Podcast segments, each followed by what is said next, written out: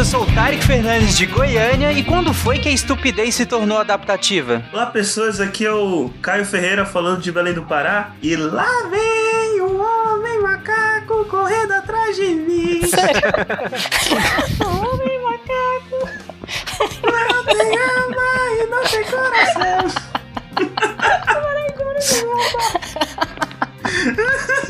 Oi, gente, aqui é Cris Vasconcelos, direto de Pernambuco, e escreve aí: vacilão aqui morre cedo. Mas, Darwin, a gente não pode escrever isso no livro. Ah, então coloca assim: o meio seleciona o mais apto. Muito bom. É verdade, Maravilha. E aí, pessoal, Marcel falando aqui de, de Paris, mas natural de Natal, Rio Grande do Norte. E quem é esse Pokémon? Cara, tá, tá. É o Tarek. É o Tarek. Aqui é o Felipe do Rio de Janeiro e, bom, segundo Darwin, quem não quiser cumprir a quarentena em tempos de Covid, tá tudo bem. Deixa acontecer naturalmente.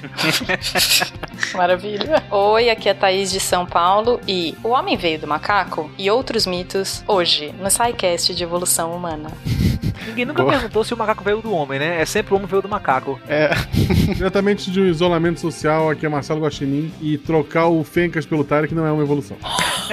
Você está ouvindo o Psycast, porque a ciência tem que ser divertida. E a mais uma sessão de recadinhos do SciCast. Eu sou a Jujuba e estou aqui para lembrar vocês que se vocês quiserem evoluir o inglês de vocês, olha aí, caraca, tô on fire hoje.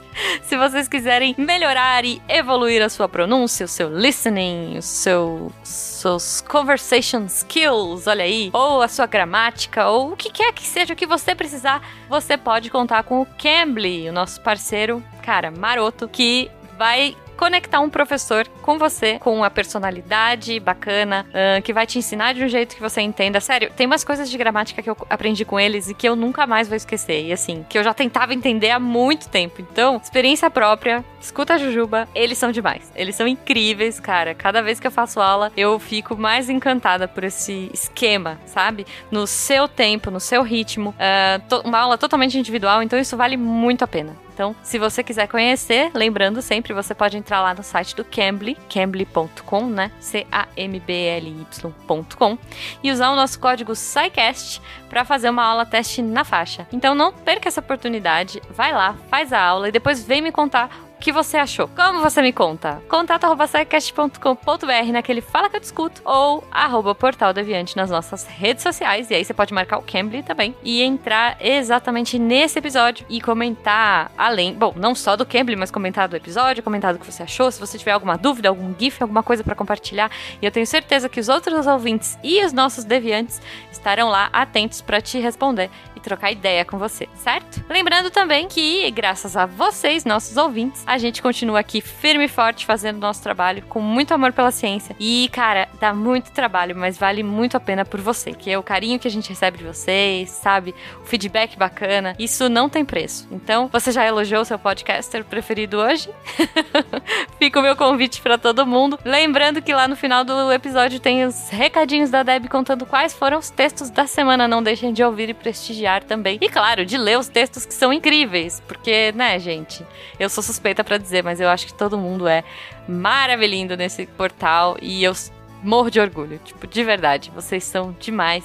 E a gente faz isso com muito carinho para vocês. Então eu espero que vocês curtam, que vocês ouçam, que vocês leiam, com, enfim, compartilhem com os amigos e que vocês tenham um ótimo final de semana. E até semana que vem.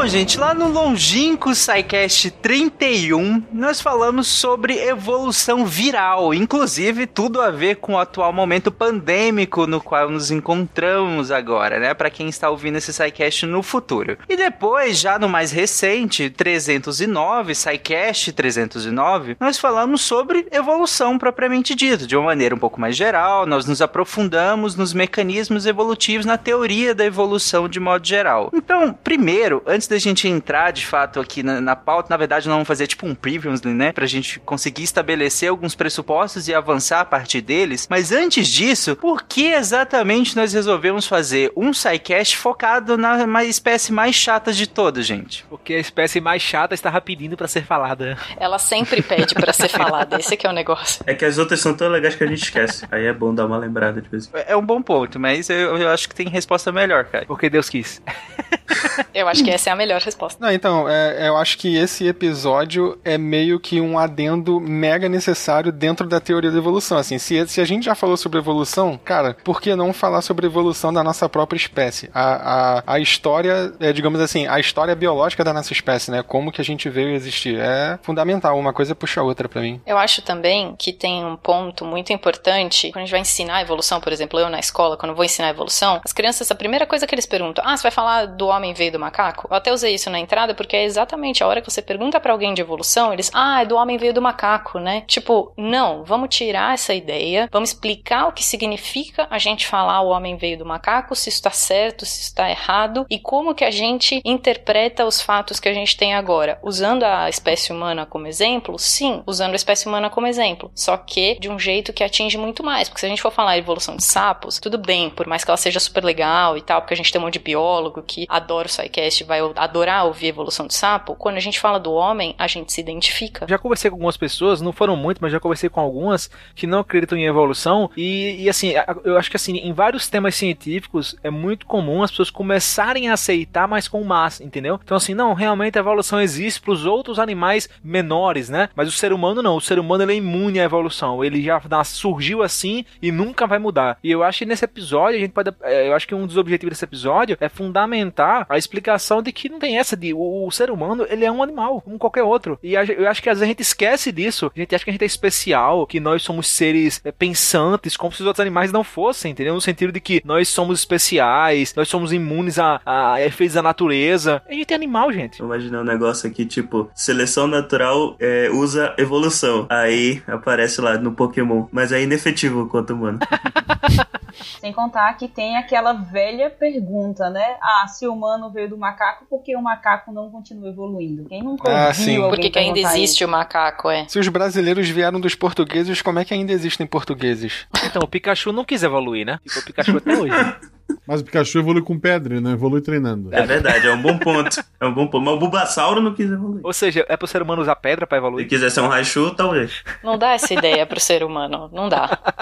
Gente, estabelecido por que nós resolvemos falar desse, especificamente sobre a evolução humana, né? Eu achei legal que vocês pensaram em estabelecer tipo um preview, né? Em relação àquele sidecast sobre evolução, porque aí, como eu falei lá no início, a gente estabelece alguns pressupostos e avança a partir deles sobre, na- em relação à evolução humana. E, como a Thaís tinha falado, é legal que a gente vai estabelecer isso a partir de algumas perguntas. Porque, e fica, eh, Thaís, eu acho que fica bem mais didático mesmo quando a gente parte de perguntas e a gente vai respondendo essas perguntas e desenvolvendo esses pressupostos. E a primeira pergunta que você tinha colocado é: os organismos, eles mudam com o tempo? Que talvez seja a pergunta mais básica de todas, né? Ela é a pergunta mais básica de todas, só que as- às vezes as pessoas não sabem explicar por que, que eles mudam. A gente sabe que muda, só que a hora que eu pergunto, por exemplo, para os meus alunos, os organismos mudam com o tempo? Aí eles falam, é claro que mudam com o tempo. Para começar, que eles não têm noção do que, que é o tempo geológico, eles têm noção do que, que é o tempo de vida deles. E isso já faz uma grande diferença na gente entender o que, que a gente muda. Para eles, o que a gente muda com o tempo são eles crescerem e virarem adultos. Então, não é isso que a gente está falando. Esse tempo, os organismos mudam com o tempo, é um tempo geológico, ou seja, os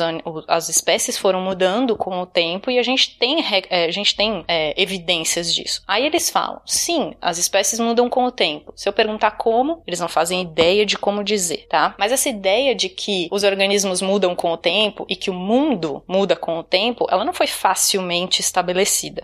Óbvio que tinham muitas evidências de que isso acontecia, mas eles não sabiam explicar essas evidências. As evidências que a gente tem de que os animais mudam com o tempo, e as plantas e todos os organismos mudam com o tempo, são os fósseis que a gente tem de muito tempo atrás. Um animal era de um jeito e hoje em dia a gente vê tipo uma barata, sei lá, escrota do jeito que ela é hoje. Tadinho da barata. Eu sempre uso a barata. O Caio sabe, a gente sempre, eu sempre uso a barata porque é o animal que mais me dá medo, nojo. na vida. E eu sempre uso ele porque cria uma identificação com a pessoa que tá ouvindo. Ela também é um, um organismo que não mudou muito ao longo do. Mudou pra ficar mais escrota ainda. Você tá vendo? É a minha visão. Ela é um bom exemplo pra falar de evolução a curto prazo, porque existem, por exemplo, as famosas baratas imunes a Baigon. Tem a voadora. Então, todas as baratas são voadoras. Todas. Todas são voadoras. pô. Todas. Todas baratas têm asa. Pam, pam, pam. Então tem algumas que fingem só pra te enganar. É, Exatamente. é, basicamente. Elas ficam ali no chão só, só se fingindo de tâmara. Tem aquela história, acho que é o Freud que falava, né, que a previsibilidade é uma coisa boa de cultuar. As pessoas saberem o que esperar. Então a barata, com a evolução super complexa, né, ela fica naquela questão, você nunca vai saber se eu vou voar em você ou não. E a gente nunca sabe se ela é voadora ou não. Então não saber se ela voa ou não é muito pior do que saber, entendeu? A barata de Schrödinger. É, exato.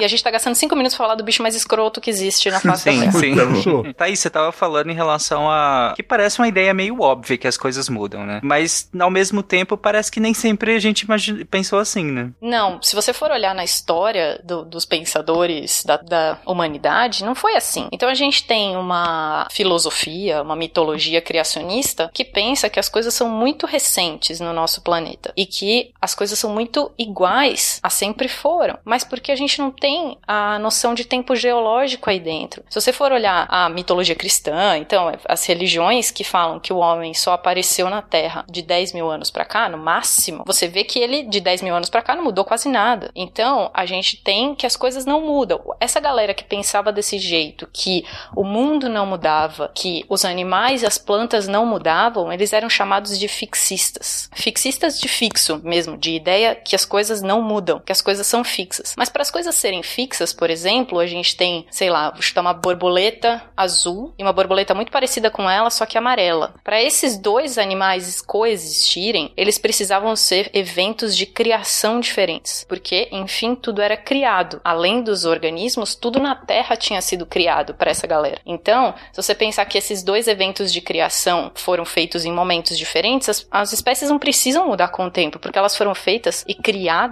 para aquele ambiente perfeitamente. E isso é meio complicado de entender. Se a gente tem um pouquinho de senso crítico, se você vai começar a analisar, poxa, mas será que aquela borboleta tá realmente num lugar perfeito para ela? Ou, sei lá, ela voou pro lugar perfeito para ela, ou ela foi selecionada? E aí eu já tô colocando mais a nossa ideia de, de seleção natural, mas porque não tenho como, como me separar dessa ideia, tá? Os fósseis acabam sendo a coisa mais inconveniente aí, né? completamente inconveniente porque eles acabam com a ideia de que a Terra tinha 10 mil anos. Então, para você ter uma Terra com 10 mil anos, você achar um fóssil de um trilobita que é de 100 milhões, 100 bilhões de anos, sei lá quantos milhões de anos atrás, eu não sei exatamente. Você pega animais que estão vivendo há 300 milhões de anos atrás, isso acaba com a ideia dos fixistas. Eles não tinham como aceitar essa, essa verdade inconveniente mesmo, falando desse jeito. Era uma verdade inconveniente. Mas o que, que eles falavam? Ah, não, mas esse, esse processo de datação tá errado. Isso não tem como. É, esse evento de criação também colocou este animal neste local pra gente encontrar. Tudo tinha um propósito. E propósito, nesse caso, pra gente que já ouviu o cast de evolução, ferra tudo, né? Você colocar propósito pras coisas. Intencionalidade, né? E- É, você colocar intencionalidade para as coisas acontecendo é uma coisa humana, é uma coisa da cultura humana de se fazer, sim, é verdade. Só que isso ferra com o nosso senso crítico. Vocês concordam comigo? Não, totalmente. É, enxergar a intencionalidade no mundo natural é complicadíssimo, né? Já enviesa de partida tudo que a gente pode concluir estudando o mundo natural. Só queria fazer um adendo. Apesar de hoje os fixistas não gozarem mais de prestígio, né? Eu acho que hoje não existe mais nenhum fixista na biologia, talvez tirando o, o pessoal do design inteligente. Mas assim, o fixismo, eu acho que ele é uma ideia muito intuitiva. Então, talvez isso explique por que que na maior parte da história humana as pessoas foram fixistas. É porque é algo que faz sentido dentro do nosso tempo de vida. A gente não vive no tempo geológico. Exatamente, o fixismo ele faz muito sentido para nossa experiência humana. Então, assim, é, é você ver que essa noção intuitiva ela foi se traduzindo em diversas elaborações mais sistemáticas em várias culturas humanas. Por exemplo, o fixismo no Ocidente, eu acho que ele pode ser remontado até o Aristóteles, por exemplo. O Aristóteles, que assim, claro, as pessoas já tinham uma noção de essência em relação a é, o que explicava um bicho ser um bicho, outro bicho ser outro bicho, sei lá, o gato ser gato e o cachorro ser cachorro. Intuitivamente a gente,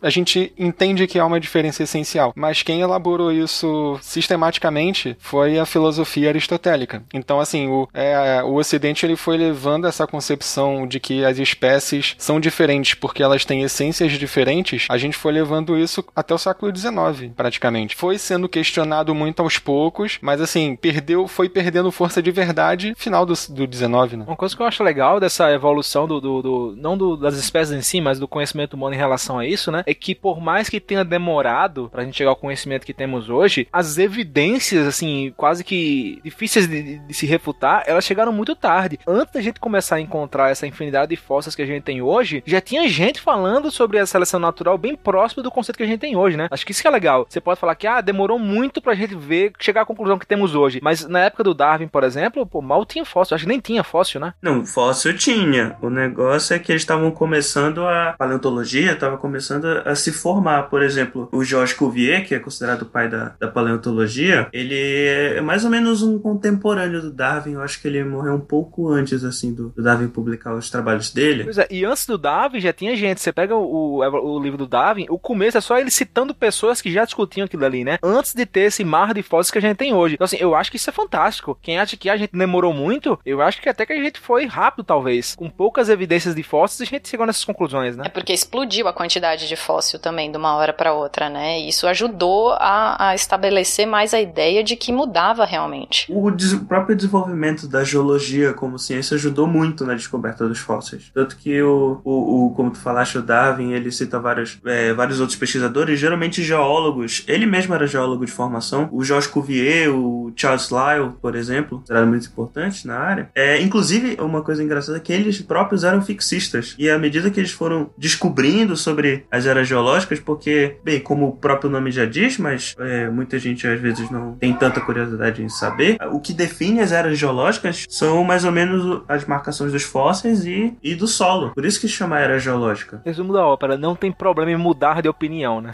Não, inclusive, muitos deles foram bem resistentes à mudança e tentaram de tudo para justificar as crenças dele, com, mesmo com os achados que mostravam o contrário. Mas é exatamente isso que eu ia citar, que era, assim como os terraplanistas hoje em dia, você tem seu, sua teoria, e aí quando alguém mostra uma falha da sua teoria, o que você tem que fazer é colocar sua teoria à prova, arrumar justificativas para tampar o buraco. E foi isso que aconteceu com os próprios fixistas que começaram a trazer as catástrofes como justificativas para os fósseis, entendeu? Que foi o denominado catastrofismo. E só para fazer um jabá número um, ouça o SciCast sobre Covid e ciência, onde a gente fala tudo sobre o levantamento de hipóteses, refutação de hipóteses e o jabá tá feito. Alto jabá pode.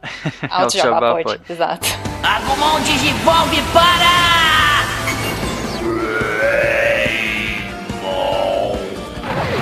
É interessante que o Felipe tinha falado em relação à classificação de espécies. A olhar uma espécie, na verdade, pré-classificação, né? A olhar uma espécie e saber que ela é diferente da outra espécie. E quem sistematiza isso, que essa, esse tipo de classificação, é o Linneu, né? E ele é um fixista, gente. Como assim? Até porque o Linneu é bem mais antigo que essa galera. Ele é século XVIII, o 17 e 18. É ele que definiu toda a taxonomia moderna, ou seja, boa parte, todo o sistema de classificação, é, classificação binomial, o nome pro gênero e o, e o epíteto, que é o nome da, da espécie. Por isso que eu pergunto, ele que teve contato com a sistematização das espécies, com estudar as espécies, com ler, classificar, olhar, saber que um é diferente da outra, faz parte, é, essa faz parte do mesmo gênero daquela, mas são espécies diferentes. Esse gênero faz parte daquela família. Ele que pensou isso tudo, ou pelo menos sistematizou a base disso tudo, como assim ele era fixista? Eu acho que é essa história mais de você não querer se questionar, o que a gente tem até bastante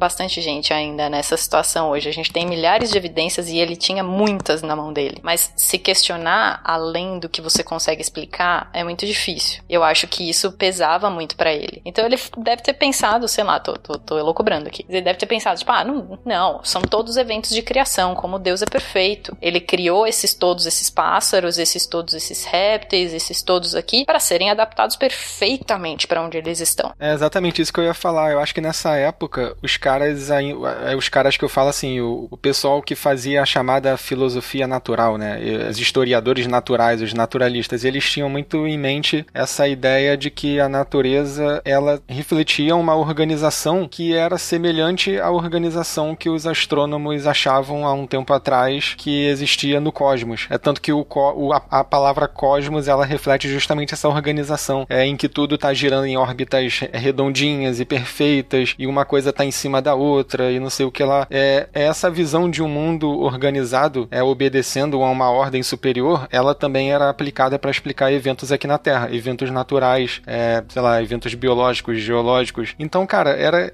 era muito difícil sair disso, entendeu? Tinha pessoas que estavam propondo coisas alternativas, claro, mas assim, é sempre um pessoal que começa muito reduzido, né, numericamente. São poucas pessoas propondo isso até que a discussão se alastre e, e a gente chegue é, em Darwin finalmente. É um chão até lá. Inclusive, só fazendo uma última ponte com o Linneus e com o que a gente estava discutindo mais cedo, a barata americana, periplaneta americana, foi descrita por quem? Por Linneus. Esse Linneu é velho, você pode ver que já na grande família ele era, eu acho que, o personagem mais velho. Né? Eu tava esperando isso já. O que tinha também na parte dessa galera fixista é que como cada, cada espécie que era muito parecida, mas assim, tinha uma coisinha diferente, por exemplo, a borboleta que tinha uma asa um pouquinho torta ou um pouquinho diferente da outra, eles começavam a colocar essa galera que foi classificando numa cade... um que a gente chama de cadeia de complexidade. Essa cadeia de complexidade faz uma um mal tão grande para o que a gente vê de evolução humana. e Os meninos vão explicar isso, mas é muito difícil a gente tirar a ideia de cadeia de complexidade da evolução do ser humano, porque é uma coisa nossa de olhar para os organismos e falar, ah, esse organismo é mais complexo que esse, então ele é melhor que Sem esse. contar que a própria expressão complexidade, ela não é algo que tem um valor aplicado aqui. Então é feito muito, são, são expressões que você não tem como quantificar o que é complexo para você e o que é complexo para outra pessoa. Eu acho que nem só nisso, é também uma questão de contexto, né? Tem espécies que podem ser melhor que outras em um determinado contexto. Eu não vejo problema nisso. O problema é você achar que tem conceito geral de complexidade e de melhor, que isso aqui é melhor em tudo. E claro que não. A barata é uma que deu uma surra na gente em sobrevivência em vários contextos. Em outros, nós somos melhores. É, é tudo questão de adaptação, É. na verdade. Exato. Só que a hora que você começa a comparar certas estruturas e você fala, ah, o cérebro do ser humano é muito mais complexo que o sistema nervoso de uma barata, por exemplo. Então o ser humano automaticamente é melhor que a barata. Sim, Mas aí quando você entra em outras em outros termos, como por exemplo o próprio DNA, quando antes do sequenciamento do DNA humano, todo mundo esperava que o DNA humano fosse o mais complexo, fosse o que fosse fosse o maior. E na verdade não é. Quem trabalha com planta sabe o quão complexo é o DNA de uma planta. O quão chato é trabalhar com DNA de planta, entendeu? Isso é cana de açúcar, que são 20, né? Em vez de duas. É porque, na verdade, às vezes eu vejo as pessoas falando assim, como se um organismo mais complexo, né? Aí, aí pressupondo que a gente pode dizer o que que é mais e menos complexo, mas as pessoas acham que o que é mais complexo é mais adaptado. Só que, na verdade, não tem nenhuma relação de uma coisa com a outra. Às vezes, uma melhor adaptação para uma determinada ecologia é um organismo, teoricamente, muito mais simples do que um super complexo, entendeu? Então, assim, é, sei lá, cara, uma, uma, uma bactéria é um tipo de organismo mega adaptado. tan- Tanto que, porra, o, o, o mundo é das bactérias, não é do Homo sapiens, não. e elas estão aí, cara, há milhões de anos, há bilhões de anos. Além da, dessa questão de relacionar termos que não são intercambiáveis entre si, né? E como se o fossem, né? Como se fossem, às vezes, é, muito próximos um dos outros, mas na verdade nem se aplicam à mesma situação. Você usa, às vezes, um termo muito ou complexo, ou enfim, você usa vários termos eh, que, na real, sempre significam em relação a algo, só que você geralmente usa de maneira absoluta. Como se houvesse um significado absoluto pro termo complexo ou pro termo muito, por exemplo, né? Que é, um, é mais vago. Quando na verdade é sempre em relação a algo e dependendo dos critérios que você estabelecer para aquele algo, né? Depende do que você coloca. Um outro termo que eu acho que sofre também um pouco isso é o próprio termo evolução, né? Total, que as pessoas acham que significa progresso, né? É que é culpa É. do Pokémon. O Pokémon surfou na, na compreensão errada do termo evolução, né? Pois é. E todo mundo. E, e a maioria das pessoas não vê muito problema porque é essa noção mesmo do, do senso comum, assim, que evolução é melhor. É tanto que eu vejo muita gente se referir aos seres humanos como mais evoluídos, né? Tipo assim, ah, tem o chimpanzé e tem os humanos que são mais evoluídos. Só que na verdade não faz nenhum sentido. Sair da água foi um erro. Justo. Foi ali que começou a dar errado, né? O vídeo não teria pego em animais que respiram embaixo d'água. É verdade. Mas tem coronavírus em várias espécies, inclusive em espécies aquáticas. Tem, tem, infelizmente tem. É. Ah tá, então vamos todos morrer. Não, Aliás, Mas vamos lá, gente. Só pra gente não destruir a infância da- do pessoal aí, é, o termo mais apropriado pra Pokémon, na verdade, pra o que acontece, seria metamorfose. que É diferente. Eu- é diferente. Porque quando Ah, um tem- Pikachu tem está metamorfoseando para Raichu. É, não, não fica na sonoridade. Criança não ia conseguir falar, né? Não, não, olha só. Qu- Quando você pega o Pikachu pra Raichu, que ele é um rato e vira um rato maior, ok. Quando tu pega, tipo, Remoraid, que é um peixe, é e ele vira um Octillery, que é um polvo, que é um peixe que de tanto lutar ele virou um polvo Aí vermelho. não tem nem nome, né? Não faz sentido. Não faz Ele sentido. involui. O nome disso é Japão. É. É, gente não exato. julga. Agumon Digivolve para!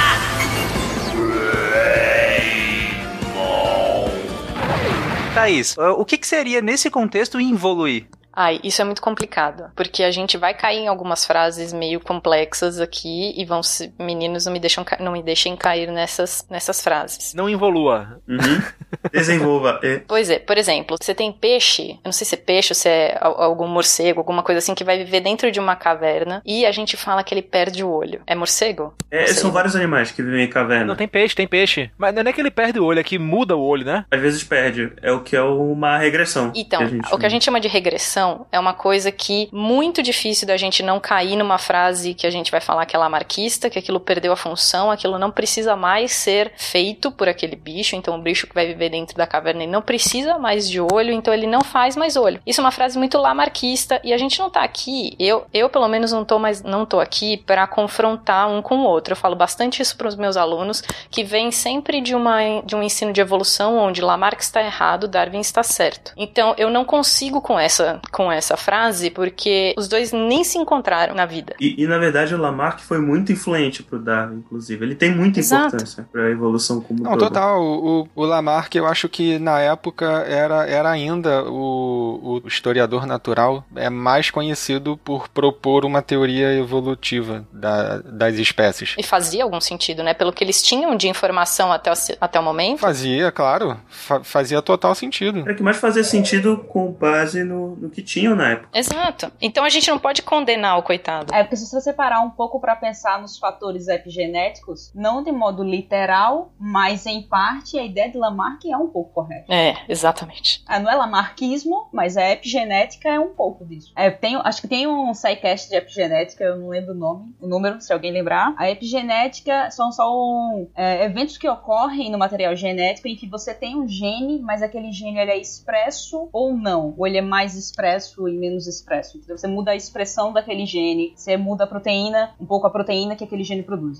E isso altera o fenótipo da, da, daquela pessoa. Então você pode fazer algo ou deixar de fazer algo, fenotica- fenotipicamente falando, baseado não na presença do gene, mas sim se você expressa ele ou não, por fatores epigenéticos. E fatores ambientais podem alterar isso. E, e o lance é que isso pode ser herdado. E fenótipo é a representação visual da expressão genética, não é? Você tem um gene É, pra O cabelo. episódio, pessoal, é 196, viu? De epigenética. 196. A história da epigenética ela é interessante porque ela veio, a gente descobriu ela faz relativamente pouco tempo, mas ela afirma uma coisa que o Lamarck falava e a gente teima em falar que tá errado, que coisas que acontecem para mudar o seu fenótipo durante a vida são passadas para frente. Ou seja, você consegue herdar do seu pai ou da sua mãe uma coisa que ele mudou durante a vida. O que eu falo bem tragicamente para os meus alunos é: se eu sofrer um acidente de carro e perder o braço, eu- meu filho vai nascer sem braço? Na hora eles respondem não. Falei, então por que, que vocês falam que a história da girafa, a filha da girafa com o pescoço pequeno, vai nascer com o pescoço grande porque ela precisa alcançar a árvore lá em cima? Tipo, são coisas que mudam durante a vida, a gente não herda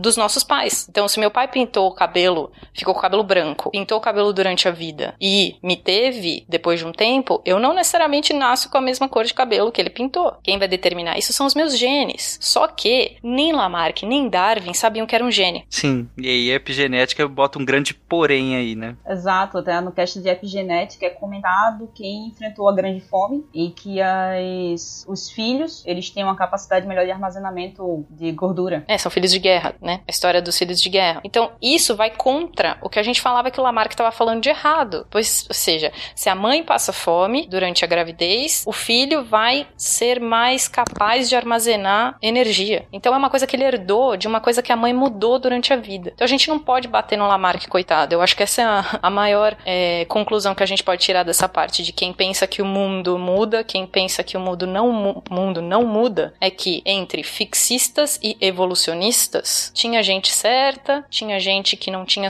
é, informação suficiente e até hoje a gente está descobrindo coisas. contar, Tarek, que a gente aplica a palavra evoluir, porque a gente, no- por exemplo, no exemplo do olho citado, a gente tem como premissa que ter o olho é melhor, mas na verdade você evolui de acordo com o ambiente. Para aquele ambiente, o olho não é necessário. Então, para aquele ambiente foi uma evolução, entendeu? apesar da gente aplicar a palavra evoluir. É, pra que olho se é tudo escuro? Volta- Voltando a um ponto que vocês falaram, tipo, não tem, é, é, não, não tem assim, por exemplo, um animal, um peixe desse que volta pra um, pra, um, pra um rio normal, por exemplo, pode ser que ele nunca volte a ter um olho como tinha antiga- antigamente, ou um peixe que vai pra uma caverna escura, pode ser que ele continue tendo olho, entendeu? A não ser que seja um órgão que consuma muita energia e que aí desen- um peixe sem olho e consiga se reproduzir melhor e tal. Muitas coisas que a gente tem que a gente pensa pra essa questão de propósito, não tem propósito, ou tem uma contribuição mínima, e ela continua lá porque não faz muita diferença. Então não tem essa questão de propósito, de ah, eu tô no escuro, então bora perder o olho aqui pra economizar, ou então fui pra luz, bora criar um olho aqui. Não tem esse negócio, esse propósito, essa história bonita. Às vezes a gente conta uma história que explica o surgimento ou desaparecimento de alguma coisa na natureza, mas não necessariamente tem que ser assim. Não, sim, é, eu falo, é, por exemplo, eu falo isso pra dar uma ideia de como funciona um pouco a seleção. Por exemplo,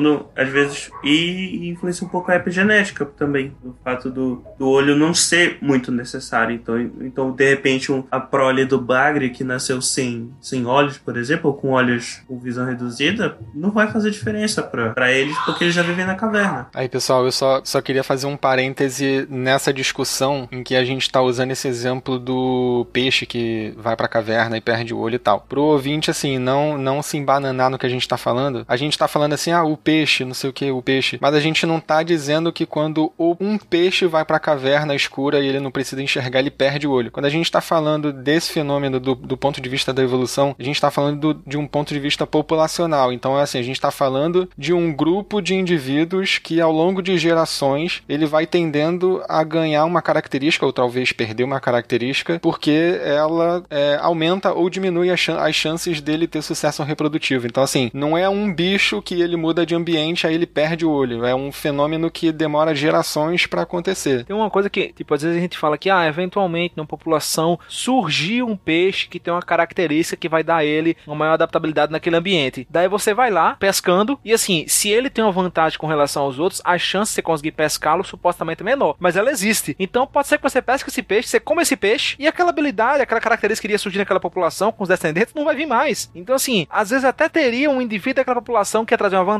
mas você comeu ele e agora não vai ter mais, ou vai ter que surgir novamente na espécie, né? Então assim, não tem essa questão de propósito, que é o ponto que eu queria colocar antes, assim, de, de coisa bonitinha. A gente conta a história bonitinha, com lógica e tal, porque facilita a compreensão e, e, às vezes é um modo interessante de explicar. Mas a natureza não, não funciona de um modo para agradar a gente ou para ser bonitinho. É aleatório, e as coisas vão acontecendo. Quer dizer, o surgimento é aleatório, né? Mas a fixação não. Nessa primeira parte, nós colocamos em contraste aqui os fixistas e os não fixistas, né? E aí que a gente vai chamar de de Mas, como a Thaís falou, não é que se de um lado você tinha um grande cientistas baseado em evidências e de um outro lado pessoas que sem credibilidade para estar falando o que estão falando. Apesar de que a luz do conhecimento que nós temos hoje não parece fazer tanto sentido. Mas eles são frutos da sua época. Então eles são totalmente frutos do, do nível de evidência que se tinha na época e muito dos que hoje a gente considera que tinham um pensamento incorreto, que é a questão do fixismo, foram grandes cientistas que tiveram avanços extremamente importantes na área científica, como o próprio Linneu, que nós estávamos citando aqui. Então, só cuidado na hora de colocar em contraste, né, essas coisas, assim como a gente está falando em relação ao Lamarck e ao Darwin, né? Esse contraste ele não é bem-vindo, ele não faz sentido quando a gente pensa ele em relação à evolução do pensamento científico dentro do que a gente está comentando aqui. Porque a ciência ela não tem um messias, né? Não foi alguém que chegou e mudou tudo. Várias pessoas foram contribuindo ao longo dos anos pra gente conhecer o que a gente conhece hoje. Tem Messias que atrapalha.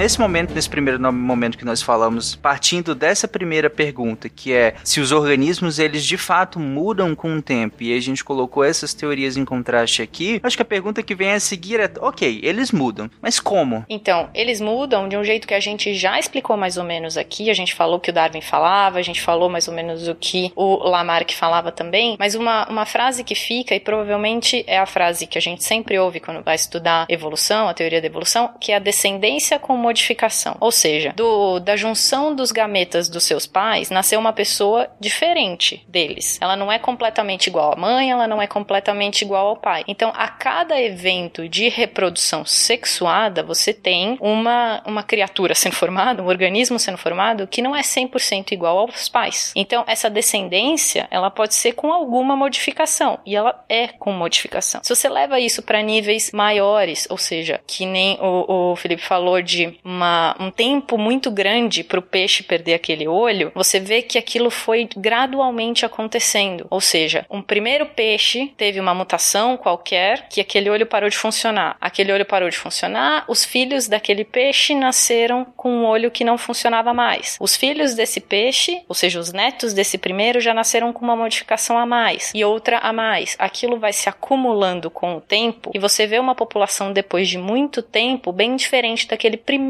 peixe que perdeu a visão por causa de uma mutação inicial. Entendeu? Essa que é a ideia da descendência com a modificação. A descendência com modificação, ela pode ser feita por coisas que a gente já falou aqui, como a reprodução sexuada, ela ganha variabilidade, ou seja, você consegue gerar descendentes com mais variedade genética. Você tem mutações que acontecem no meio do caminho, que podem dar uma diferença de um indivíduo para outro. E a epigenética que a gente já falou, que é uma coisa que acontece depois que o indivíduo já é gerado, ou seja, durante a vida do próprio indivíduo, a gente pode mudar o nosso fenótipo com a epigenética. E uma das coisas que também garante muita, muita variabilidade entre uma geração e outra é o crossing over, que é quando a gente tem o pareamento de cromossomos na, na hora de fazer o seu espermatozoide, na hora de fazer o seu óvulo. Quando as células estão se dividindo, cromossomos que têm a mesma função, como a gente tem dois de cada, a gente tem 23 pares, esses cromossomos se pareiam e eles ficam lá dois xizinhos um do lado do outro e eles podem é, cortar um pedacinho e trocar com o cromossomo do lado. Ou seja, aquele cromossomo que foi fazer parte de um espermatozoide tem,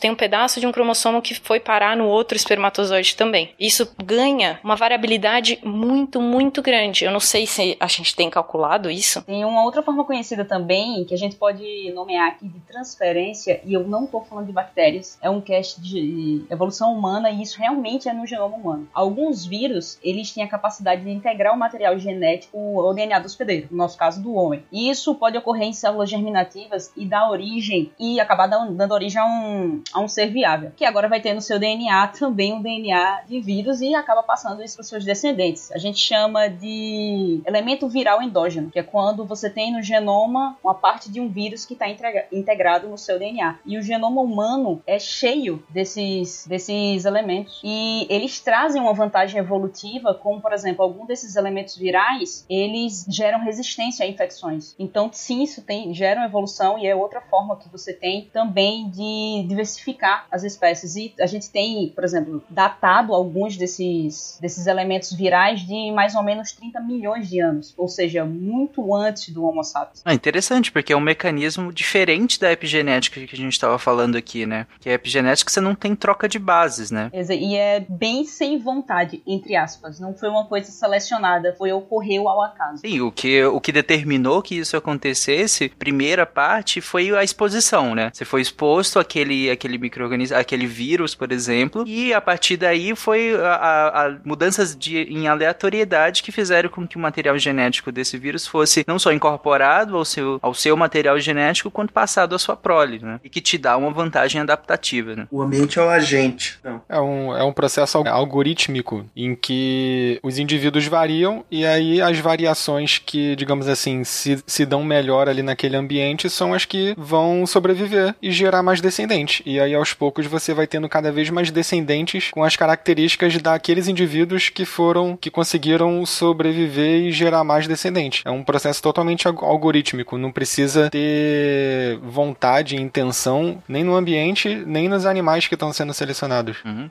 Então, exceto se o ambiente for a ilha de Lost, de modo geral, o ambiente não tem intencionalidade nenhuma. Não, mas ali foi ação humana, hein? Do osso polar. Foi a Dharma, não, não tem ali, é antropólogo. Exatamente. Mas em todos os outros ambientes, gente, que não a ilha de Lost, o que, que significa ser adaptativo? É, é o, o indivíduo que é adaptativo? É uma característica que é adaptativa? É um modo? É- o que, que exatamente significa quando a gente fala que algo é adaptativo para aquele indivíduo naquele ambiente? O que significa é que o organismo, é que, é que tem uma coisa complicada. Quem é selecionado não é a característica. Ou seja, o, o urso polar é branco, então quem vai ser selecionado é o pelo branco. Não, é o animal que contém o pelo branco. Então é o animal que contém o pelo branco que vai conseguir se reproduzir mais e aí aquela característica vai ser passada. Então tem uma, uma diferença em a gente falar que a característica é selecionada ou o animal que contém a característica é selecionado. Porque o animal que contém a característica que é selecionado e que é o, o que a gente está falando aqui, ele carrega diversas outras adaptações para viver naquele meio que não só o pelo branco para viver na neve. Ele carrega inclusive as inserções de vírus que a gente tem também. O urso polar provavelmente tem uma cacetada de inserção de DNA de vírus no dele também. Então isso é passado para frente. Tem um monte de grupo de pesquisa que eu conheço que trabalha com um tipo de coisa que chama, é até bonito o nome, que chama hitchhiking genes, que são genes que pegam carona na evolução de outros genes. Ou seja, por exemplo, um gene qualquer que pega carona no urso polar sendo selecionado porque ele tem pelo branco, entendeu? Então você tem vários genes, óbvio que isso, de novo, não tem propósito, tá? A gente fala que ele tá pegando carona, não é porque ele quer, tá acontecendo isso, acontece. O animal foi selecionado, o gene foi junto com ele para outras coisas também. Mas ele só foi, ele só foi para frente porque aquela característica daquele animal, aquele animal com aquela característica foi selecionado, mas não tem intenção. Sem querer alimentar esse, essa questão de propósito, né? Mas a conclusão que eu chego é que além do gene egoísta, tem um gene pilantra agora também, né? Pilantragem, pilantragem total. Mas isso é mat- matematicamente também calculado. gene Kinder Ovo. né? Aliás, olha aí, Tarek, pra galera visualizar bem isso também, um exemplo prático, é, muitas raças de animais que foram feitas seleção é, artificial apresentam problemas por conta desses genes. Por exemplo, é por isso que várias raças de cachorro têm, sei lá, problemas genéticos daquela raça. Porque para eles ser, porque quando fizeram os cruzamentos, é, fizeram o cruzamento interparental, por exemplo, para definir essas raças, só que além das, das mutações que podem causar por conta disso, outros genes que poderiam desencadear alguma doença passaram a ser selecionados de carona com genes que, com as características que, que queriam nas raças. Exemplo, o Shih Tzu e o estrabismo. Bem comum você identificar Shih Tzu com estrabismo. Golden com problema renal, é porque você não consegue. Isso, Doberman com problema cardíaco. Tem um animal que a gente usa em laboratório, que é um camundongo, que a gente chama de, bizarramente, vocês vão achar engraçado, mas ele chama camundongo nude. Sim, ele chama camundongo nude. Ele é despelado. Exato, ele não tem pelos. Só que a gente usa esse camundongo não porque ele não tem pelos, porque ele não tem um órgão inteiro que é o timo. Então, quando você precisa fazer algum tipo de experimento onde o animal não pode ter linfócito T, por exemplo, você vai colocar a célula que você quer dentro dele, você usa esse, esse animal que não tem linfócito T. Só que na hora de selecionar esse animal sem o timo, que gene que pegou carona nessa seleção? O gene mutado, provavelmente, que faz esse animal não ter pelos. Então, a gente reconhece o camundongo, a gente sabe que é um camundongo que não tem timo por causa de uma outra característica, porque ele não tem pelo. Então, sabe aquele gato que não tem pelo, que parece feio, mas eu adoro? Sphinx. É, eu É adoro muito aquele bonitinho, pô. Não existe maravilhoso. bichinho Cara, feio. tem, tem, tem um outro exemplo muito interessante disso que eu descobri por acaso esse fim de semana, que tem a ver com seleção artificial também pra gente produzir raça de bicho. Então, por exemplo, não sei se vocês já repararam, mas não é só vaca que é preto e branco, que é branca com pintinha preta. Tem gato assim, tem cachorro assim, tem uma porrada de bicho assim, tem raposa que tem essas manchinhas. Parece que essas manchinhas no pelo, especialmente a mancha preta no pelo branco, ela é uma característica que é, geneticamente eu não sei explicar como que acontece, mas ela é uma característica que pega carona quando você faz o processo de domesticação qualquer um desses bichos. Então, assim, se você começa a reproduzir seletivamente, sei lá, os gatos mais mansos, os, as raposas mais mansas e os touros mais mansos, aos poucos, é, os filhos deles, além de irem nascendo mais mansos, eles vão tendendo a ter essas manchinhas no pelo. Então, por isso que é tão comum que bicho domesticado, inclusive vaca, tenha é, é, essa característica na pelagem, porque ela é uma consequência aleatória do processo de domesticação. Isso depende de, mais de algumas raças também. Algumas raças elas têm esse padrão de cores, por exemplo, a vaca holandesa, ela tem esse padrão também, enquanto outras que são descendentes de outra linhagem, elas acabam não seguindo exatamente esse padrão, né, de, de ter, de com a domesticação acabar apresentando esse tipo de, de cor. Porque como elas seguiram uma linhagem diferente, então elas não, não tiveram essa, essa mesma característica. Agumon Digivolve para!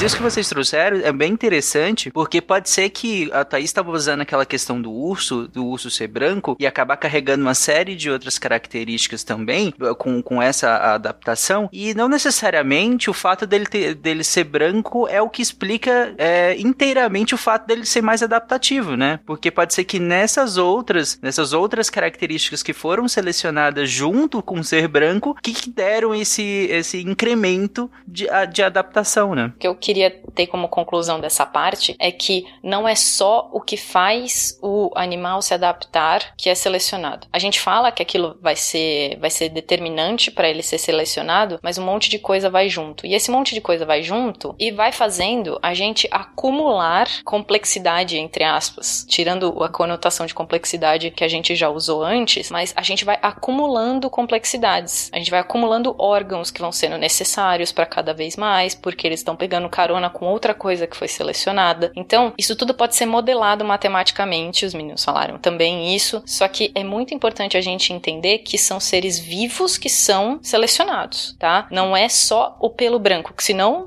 o polo norte seria lotado só de pelo branco, se eles conseguissem se reproduzir só o pelo branco. Mas é o animal que possui aquela característica que vai ser selecionado. E é o animal cheio de genes mutados, de genes funcionais, de genes cancerosos, de genes que fazem N coisas. O animal portando tudo aquilo que vai ser selecionado. Perfeito. E isso é, demonstra o que o Caio também trouxe lá atrás em relação aos animais, né, Caio? Que você falou em relação aos animais domésticos, que foram selecionados artificialmente para que atender alguns, algumas características que nós queremos que eles atendam. Porém, nesse pacote vieram vários tipos de doenças, que em alguns bem graves, inclusive, que ah, acabam com a qualidade de vida desses animais, principalmente aqui os cães, e só para que a gente tivesse um pelo do padrão certinho que a gente queria. E aí, a gente tinha alguns indivíduos que tinha aquele tipo específico de pelo que a gente queria, que, que, que a gente achou muito bonito, que a gente achou que, que era mais legal, ou que o rabo dele era virado de um lado exato que a gente achou mais legal. E para que isso se perpetuasse, nós acabamos cruzando eles com os indivíduos que também apresentavam, com indivíduos da mesma família que apresentavam essa característica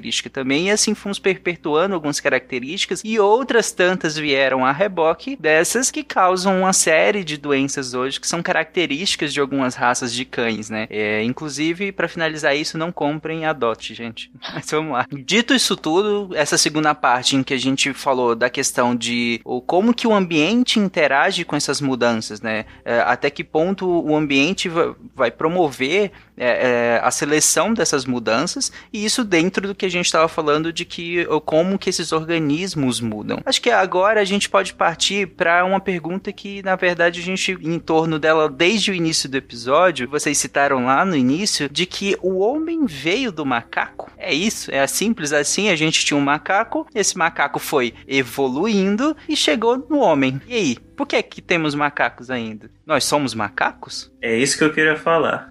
Pra começo de conversa, nós somos macacos. Até vou falar um pouco mais disso depois.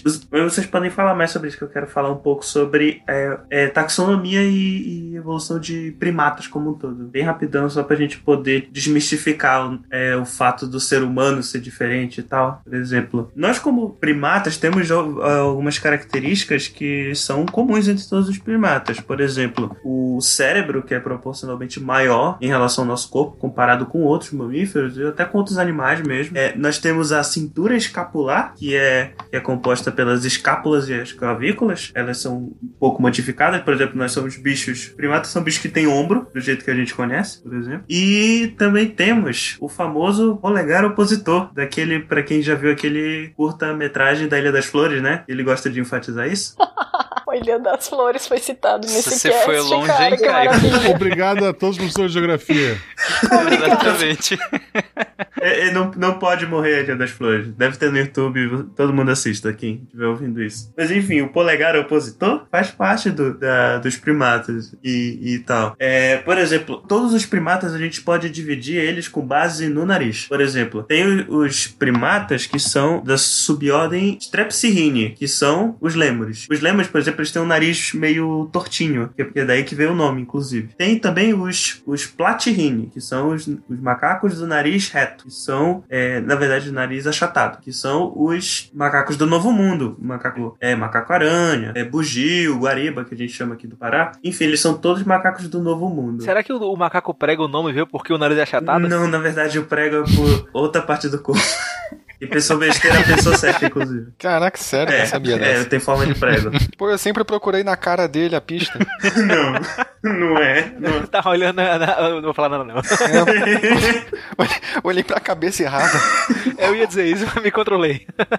Os macacos que são platyrrhini, eles têm as, as narinas voltadas pra frente. Por isso que são macacos do nariz achatado. E tem os catarrhini, que são os macacos catarrento, mentira. São os macacos que têm as narinas voltadas pra baixo. E, e aí incluem os macacos do Velho Mundo e os apes. É, ape não tem tradução em português, mas é, é um nome em inglês que se dá para superordem hominoide. Os do Velho Mundo é europeu? É do Velho Mundo, europeu e África. E asiático. Ok. É, Novo Mundo é tudo América. Ape em português não chamam de símio. Eu lembro que em Planeta dos Macacos eles usam esse termo, É símio. porque teoricamente símio dá pra referir, se referir a qualquer coisa, qualquer primata. É meio que um sinônimo. Mas em inglês é, o termo é mais, é mais específico. Ape são pros hominoides. É que em inglês, como você falou, difere entre os apes e os monks, né? É, monkey é tudo que, que não é lemur e não é ape. Caramba, agora complicou. O Lemur tem alguma coisa a ver com isso? Tem, porque os lemures Tem. são bem diferentes, são bem diferentes, mas ainda são primatas por causa do, do polegar opositor, Ah, ok, o, ok. o cérebro grande Ok. e tal, Ilha das Flores, essas coisas. Aí,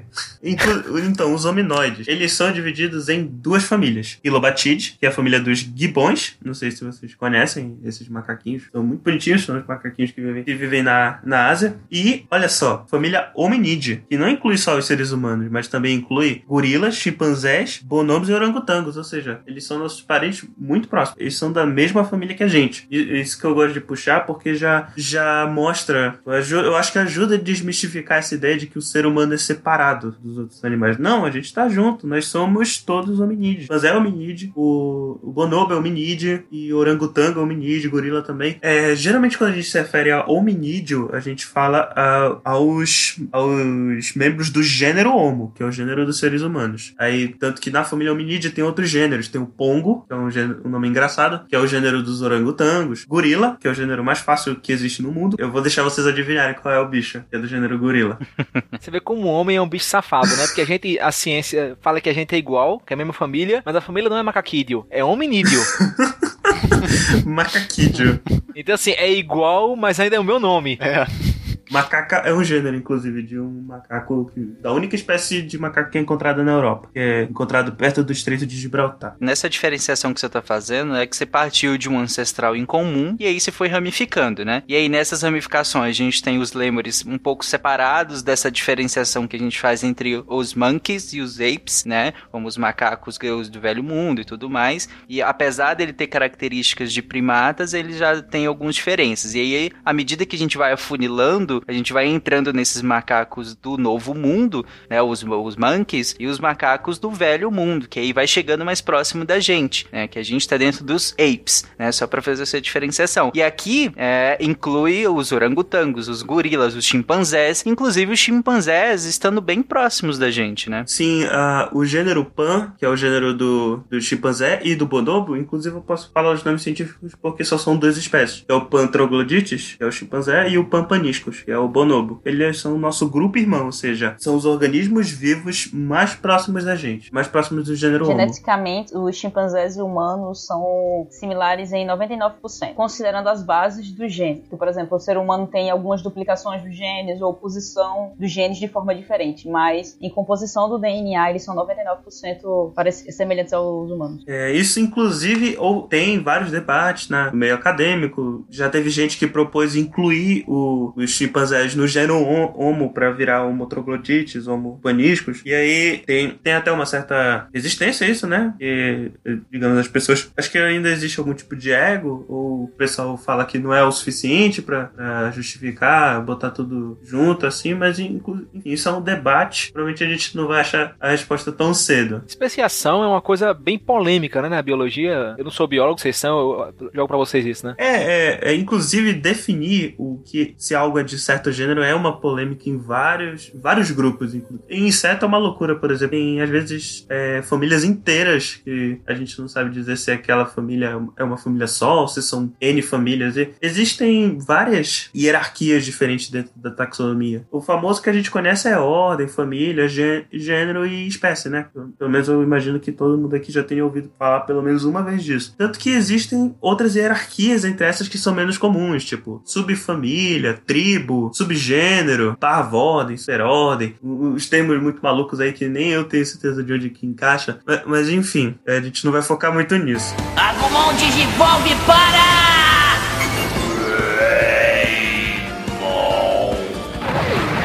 Ter uma ancestralidade em comum, isso traz uma série de características em comum também, né? Que a gente faz a gente poder classificar todo mundo com uma ancestralidade em comum. Vamos entrar nessas características, eu acho que é legal a gente ir diferenciando e, inclusive, encontrando semelhanças entre elas, né? Sim, aí como eu falei no início, entre todos os primatas, o, o- o- os polegares, o, o, crân- o crânio grande, a cintura escapular, ou seja, ombro, são características que unem todos nós, por exemplo. Tem essas características mais imediatamente físicas, mas aí também a gente pode ver várias, várias semelhanças que são mais comportamentais até, tipo a, a, a capacidade de criar uma estrutura social complexa é uma coisa que os primatas têm muito, muito caracteristicamente. É, sei lá, o, o focinho que é um pouco mais achatado, isso no caso dos primatas é, que o Caio falou que são os, que são os apes, né? Esses primatas mais filogeneticamente próximos aos humanos tendem a ter o focinho também mais achatado, tem essa mão característica e tem também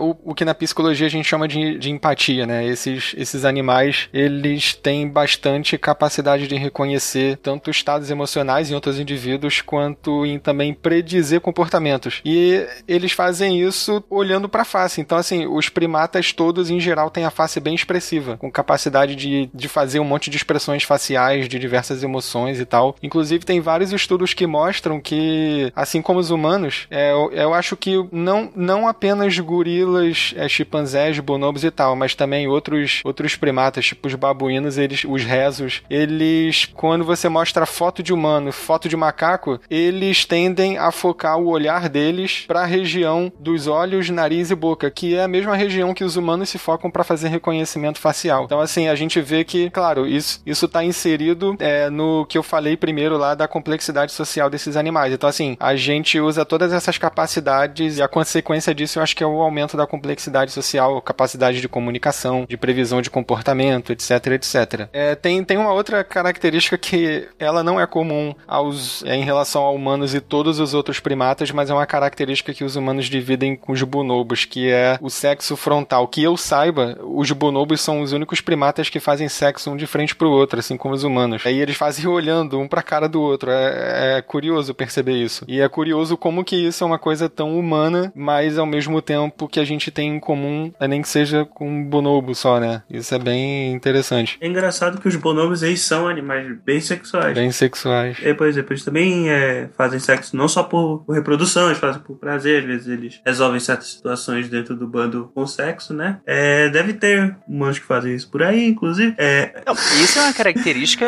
que a gente pegar muito próximo do ser humano, né? De do sexo ser, ser um, um- um- ter um componente social social, de, de, de disputas sociais e tudo mais, tem um peso de significado muito maior do que o peso, digamos, biológico, né? Exatamente. E, e tem uma outra coisa também que é muito interessante que eu esqueci de falar. Os bonobos, eles fazem sexo fora do período fértil, então, assim como os humanos. Então, assim, é, é você ver que tá bem marcado, como o Caio fa falou, essa, essa função sexual social nos bonobos. O, o sexo não é só uma coisa que os animais fazem quando estão no período fértil. Eles fazem por troca social mesmo. Eles fazem, gostam do que estão fazendo e usam o que estão fazendo socialmente, né? Que, que, que a gente pode, egocentricamente, falar que é uma característica muito humana, né? É. A gente pode falar hoje que é uma característica muito hominídea.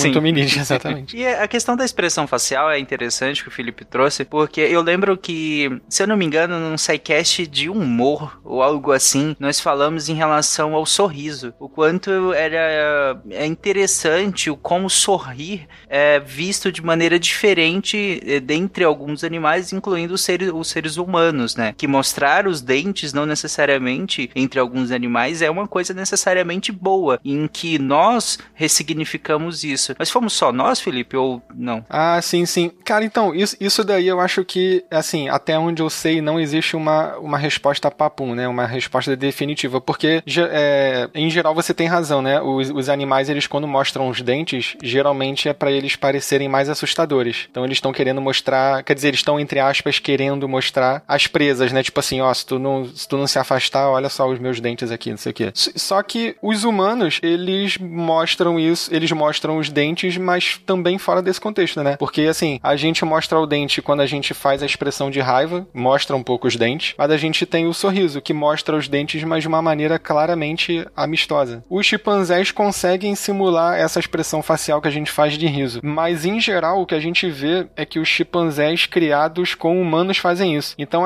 assim, não é que eu saiba, não existe um consenso sobre se os chimpanzés fazem essa expressão facial que é semelhante ao nosso riso naturalmente no, no habitat deles. A gente não sabe se no ambiente de cativeiro eles fazem isso porque eles imitam os humanos fazendo e aí fazem. Porque tem um monte de comportamento que os chimpanzés do, de cativeiro fazem, mas no ambiente natural não. Por exemplo, estudo de reconhecimento em espelho. Se você coloca um espelho na, na frente de um primata, de um chimpanzé que você encontrou no habitat, ele não se reconhece no espelho. Mas o chimpanzé que, que vive em cativeiro, ele tem mais facilidade de aprender a se reconhecer no espelho. Aí, assim, especula-se que isso eles adquirem por causa da convivência com os humanos. E eu acho que pode. É, é, essa expressão facial, parecida com um sorriso, eu acho que é o caso também. Eu acho que eles podem só estar tá imitando, mas não necessariamente porque eles têm naturalmente essa associação entre o, a expressão e a emoção, sei lá, de alegria, talvez, ou, ou demonstrar simpatia. Eu já vi que talvez entre nesse pacote também a questão da noção de passagem de tempo, né? Passagem de tempo? Como assim? Que alguns primatas que estão em cativeiro, eles têm uma noção do quanto tempo passou. E, e é uma característica que nem todos os primatas conseguem ter. E aí eu não sei se exatamente são só os que estão em cativeiro ou na natureza eles também conseguem ter essa noção de passagem de tempo, que é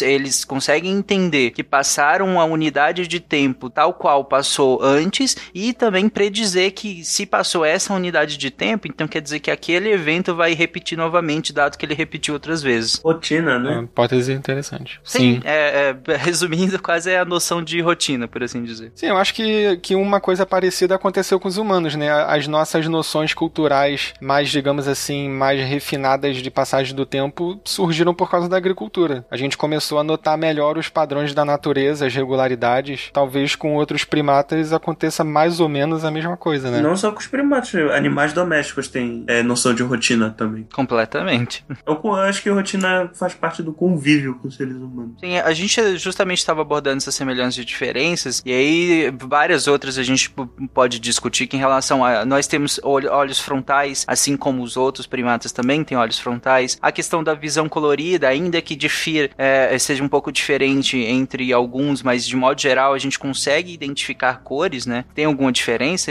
marcante ou, ou todos né, mais ou menos a mesma coisa? É tudo bem parecido. É, provavelmente isso daí pode ser, né? Aí é um grande pode ser é, uma adaptação para identificar frutos maduros, menos maduros, é, enfim Provavelmente tem alguma razão dessa. É isso que o, que o Tarek falou, são, são semelhanças de fato. Mas tem uma diferença dentro dessas semelhanças em relação aos olhos, que é o seguinte, é, apesar dos olhos serem frontais, enxergarem as coisas coloridas e tal, tem uma diferença fundamental que é a esclera. Em geral, os outros primatas têm a esclera menor, que é essa parte branca do nosso olho. É, no, nos outros primatas isso é menor e é escuro. Na gente, a esclera ocupa grande parte do olho e é branco. Imagina se a esclera fosse preta. Ia ser muito mais legal. Pô, ia ser macabro.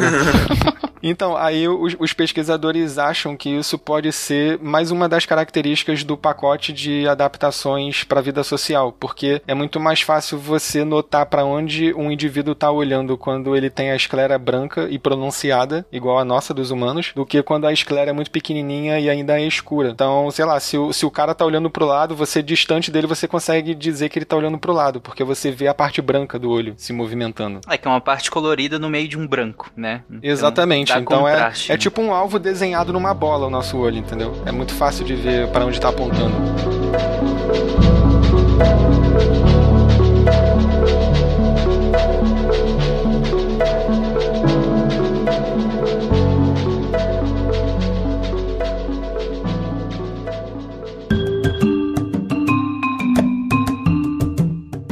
Entre outras características que a gente pode citar, que é a questão do bipedismo exclusivo que nós temos, e aí já difere um pouco mais entre os outros primatas, né? Isso. Aliás, isso é uma coisa que inclusive ajuda a gente a identificar nos fósseis, é, já puxando um pouco para quando a gente for falar do, do, dos outros hominídeos. Mas, por exemplo, o bipedismo, existem dois tipos de bipedismo, né? Como o Tarek falou: o bipedismo exclusivo e o bipedismo oportunista. O exclusivo somos o, é o dos seres humanos e da maior parte dos hominídeos. E, e é o, o fato de, de, a gente andar com a coluna ereta, pelo menos quem tem a postura boa e não, não anda curva. Na, em teoria, nossa coluna é feita para andar reto. E aí isso é exclusividade dos humanos, de, de outros membros do gênero Homo. Enquanto o bipedismo exclu, é oportunista, é, são do, dos outros primatas que conseguem andar bípedes, os outros apes, no caso, por exemplo, orangotangos. Na verdade, não só os apes, mas outros macacos também. Por exemplo, o macaco-aranha, por exemplo, ele, ele faz bipedismo oportunista. E o que, que é isso? Significa significa que esses animais eles não andam em uma postura bípede o tempo todo. Eles costumam, por exemplo, se é um animal arborícola, eles costumam locomover escalando. Então eles já fazem isso de maneira curvada porque é mudo, o centro de gravidade é mais prático para eles. Aí quando eles precisam, eles andam na postura bípede, quando isso é, quando isso é fortuito para eles, mas não é a postura de locomoção padrão. Eu lembro que no, no livro Sapiens, o Harari fala sobre essa questão do bipedismo e como isso teria influenciado em questões sociais, em questão de cuidado parental, né? Eu não sei até que ponto aquela hipótese que ele levanta, ela é a mais aceita hoje, mas ele levanta uma hipótese lá que o bipedismo, ele teria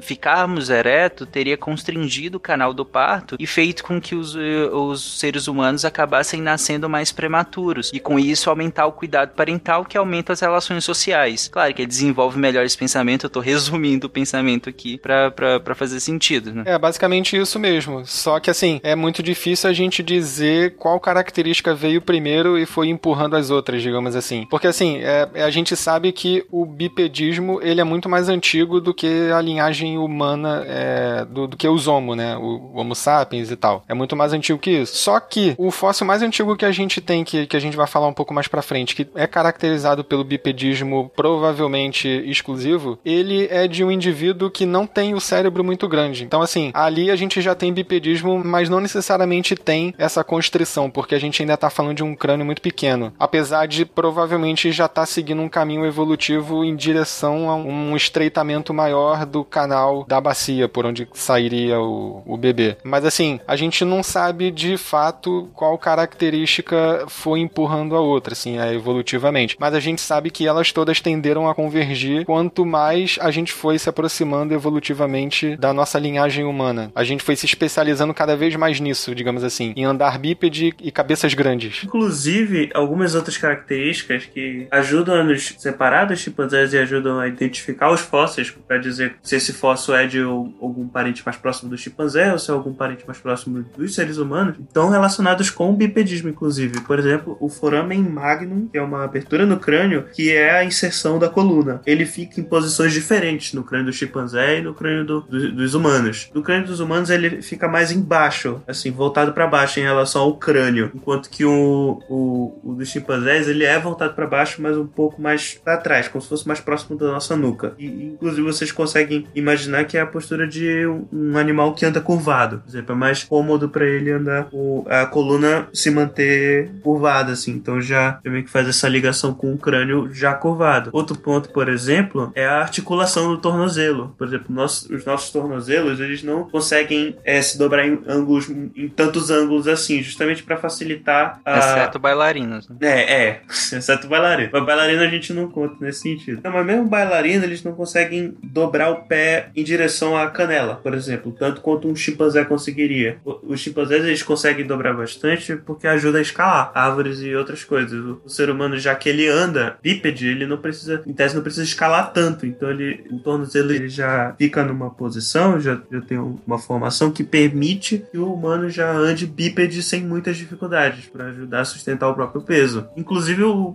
o nosso próprio pé ser reto e o, e o que seria o polegar opositor do pé nos outros macacos virar o dedão é por conta disso. Vocês, vocês já repararam, mas o nosso dedão é, é o que seria o, o polegar dos pés, dos nossos pés. É, a gente não costuma fazer apreensões com o pé, né? A gente Tem gente que consegue coisas. pegar com o dedão e com, e com o outro pé. Eu junto muita coisa, assim, pra não precisar baixar. Sim, a gente chama a pessoa de elo perdido quando ela faz isso. Não, a gente consegue, mas não é a nossa especialidade fazer apreensões com o pé, né? A gente tem a mão pra isso. Inclusive, nós temos o polegar opositor que nos dá um- um- uma gama de movimentos finos, né? Isso, isso. E, Não só apreensão, no caso. E uma outra característica interessante é o desenho da, da nossa arcada, quando vista de, de baixo pra cima. Por exemplo, imagine que você pega um crânio e você olha embaixo do crânio. Você vai ver o desenho da mandíbula.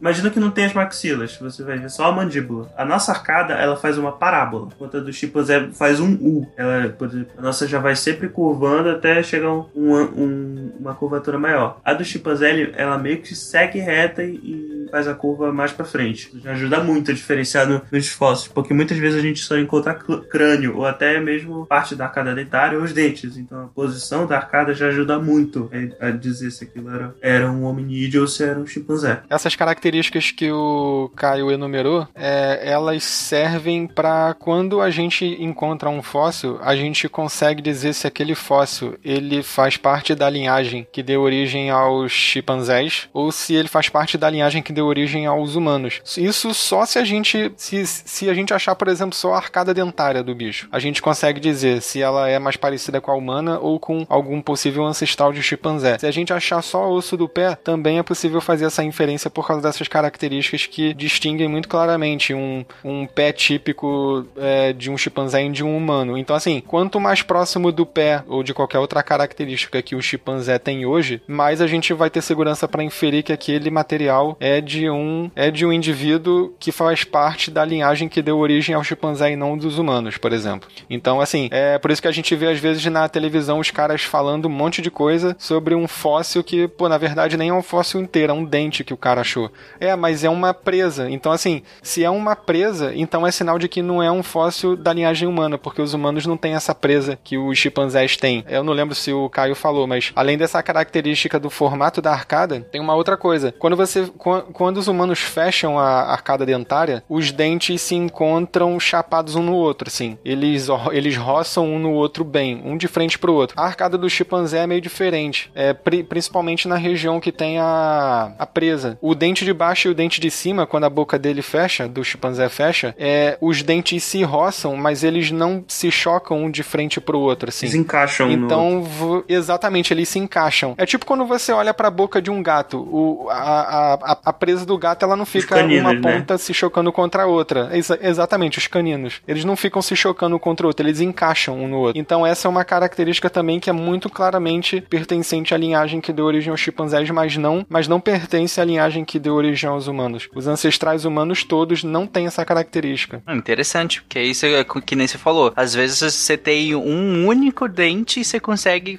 saber mais de que linhagem a gente tá co- falando aqui só por conta disso. Claro que tem uma série de outras coisas que a gente pode considerar também às vezes, mas uh, acho que ficou um exemplo bem interessante. E uma outra coisa que se fala muito quando a gente vai falar diferenciar humanos de, de, de outros primatas é em relação ao tamanho do cérebro, principalmente em relação a córtex e a tamanho geral também, gente. E aí, qual, qual é essa diferença? A diferença mais óbvia é que é o cérebro, se a gente tiver acesso a ele, né? A gente vai ver que os humanos eles tendem a ter o cérebro maior e o córtex também maior. Os outros primatas também, em relação aos outros animais. Mas entre os primatas, os humanos têm um cérebro maior. Então, assim, a gente é, também olhando para o tamanho do crânio, a gente vai poder inferir se, se a gente acha só um crânio por aí, um fóssil de um crânio. Pelo tamanho dele, a gente consegue inferir se ele pertence à linhagem humana, é, humana ou não, porque, obviamente, um crânio que pertence à nossa linhagem vai ter o, o volume é, o volume craniano, digamos assim, bem maior do que o do chimpanzé. Ou, ou os outros primatas também, né? É, é do que qualquer outro primata. O nosso volume é maior. Então, é relativamente claro quando a gente vê um crânio é, inferir se ele é da nossa linhagem ou não. Como que eu posso fazer transição entre falar que eu tenho uma estrutura maior para falar que eu tenho uma estrutura mais complexa?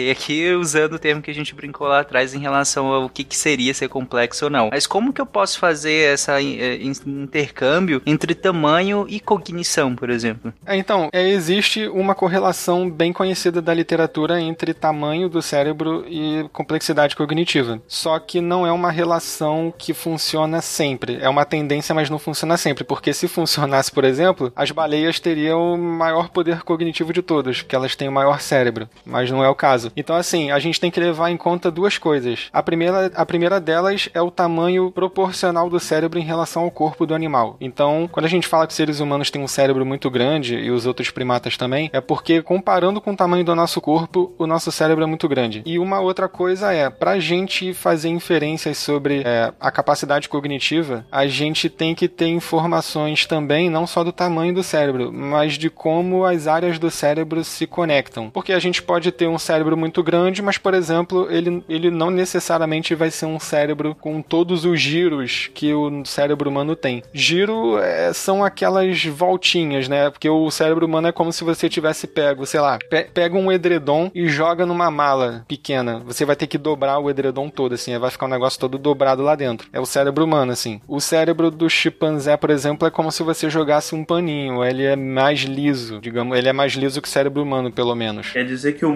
Modok da Marvel não necessariamente é mais inteligente que todo mundo. Não, não necessariamente, exatamente. Então, então tem isso, assim. E aí, claramente, a gente não tem acesso a essa informação da, da conectividade olhando só para um fóssil. Só resumindo, os seres humanos, com o passar do tempo, foram ficando mais cabeçudos. É basicamente É basicamente isso. A linhagem humana se especializou no, em, em duas coisas muito claras: andar em pé e ter cabeça grande. Fodeu o planeta. Raymond Super Digivolve para Metal Raymond.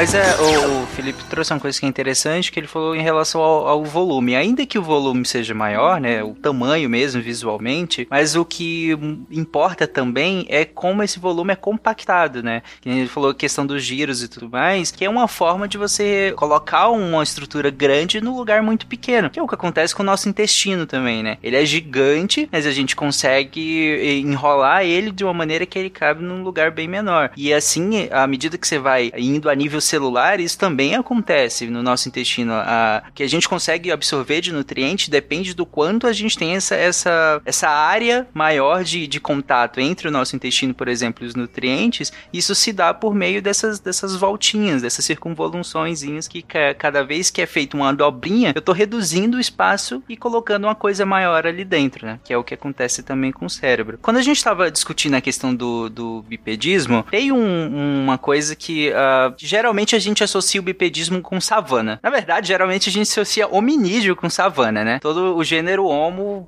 talvez se a gente pensar, pedir para qualquer pessoa leiga, eu falar, pensa no hominídeo. Acho que a primeira imagem que vai vir é o homem numa savana, né? Com uns ossos na mão. Essa imagem, o quanto ela é real e o quanto as savanas foi justa, foi o ambiente que selecionou boa parte das características do gênero homo mesmo. Cara, isso daí é muito interessante, porque de fato eu acho que todo mundo que estuda evolução vê ainda ainda hoje nos materiais isso escrito, assim, que é, o gênero Homo ele é um gênero que surgiu adaptado às savanas africanas, inclusive o bipedismo, como o Tarek falou, é, seria uma característica adaptativa nesses ambientes. Faz sentido, assim, se você for pela lógica do raciocínio, faz sentido sim. Só que o grande problema disso é que, apesar da lógica fazer sentido, a gente sabe hoje em dia que os fósseis mais antigos, bípedes, eles não são de animais que viveram nas savanas africanas, até porque eles são muito anteriores à existência de savanas africanas. Por exemplo, a gente tem o a tem, tem um crânio e, e aí é, se eu não me engano, é literalmente só um crânio mesmo que se tem, é do Sahelanthropus tchadensis, que é um bicho que viveu há 7 milhões de anos atrás. Ele provavelmente era bípede e dá pra perceber isso pelo foramen, o, o, o foramen magnum, que é esse buraco que o Caio falou lá atrás, onde a coluna se encaixa no crânio, ele é muito para baixo, então é sinal de que ele era um bicho bípede. Eu acho que eu falei que era que não era bípede, mas ele era bípede. Então a gente infere isso com relativa segurança. E ele não vivia em savana. E esse bicho muito provavelmente, assim, o, o muito provavelmente que eu tô falando po- pode, pode mudar em um ano, né? Se acharem um novo fóssil. Mas assim, vários pesquisadores acham que esse Sahelanthropus tchadensis, ele é a linhagem que representa a cisão entre a linhagem que deu origem aos chimpanzés e bonobos hoje em dia e a linhagem que deu origem aos humanos. E ele já era bípede, aos hominídeos exatamente, que mais lá na frente daria origem aos humanos. E, e ele já era bípede.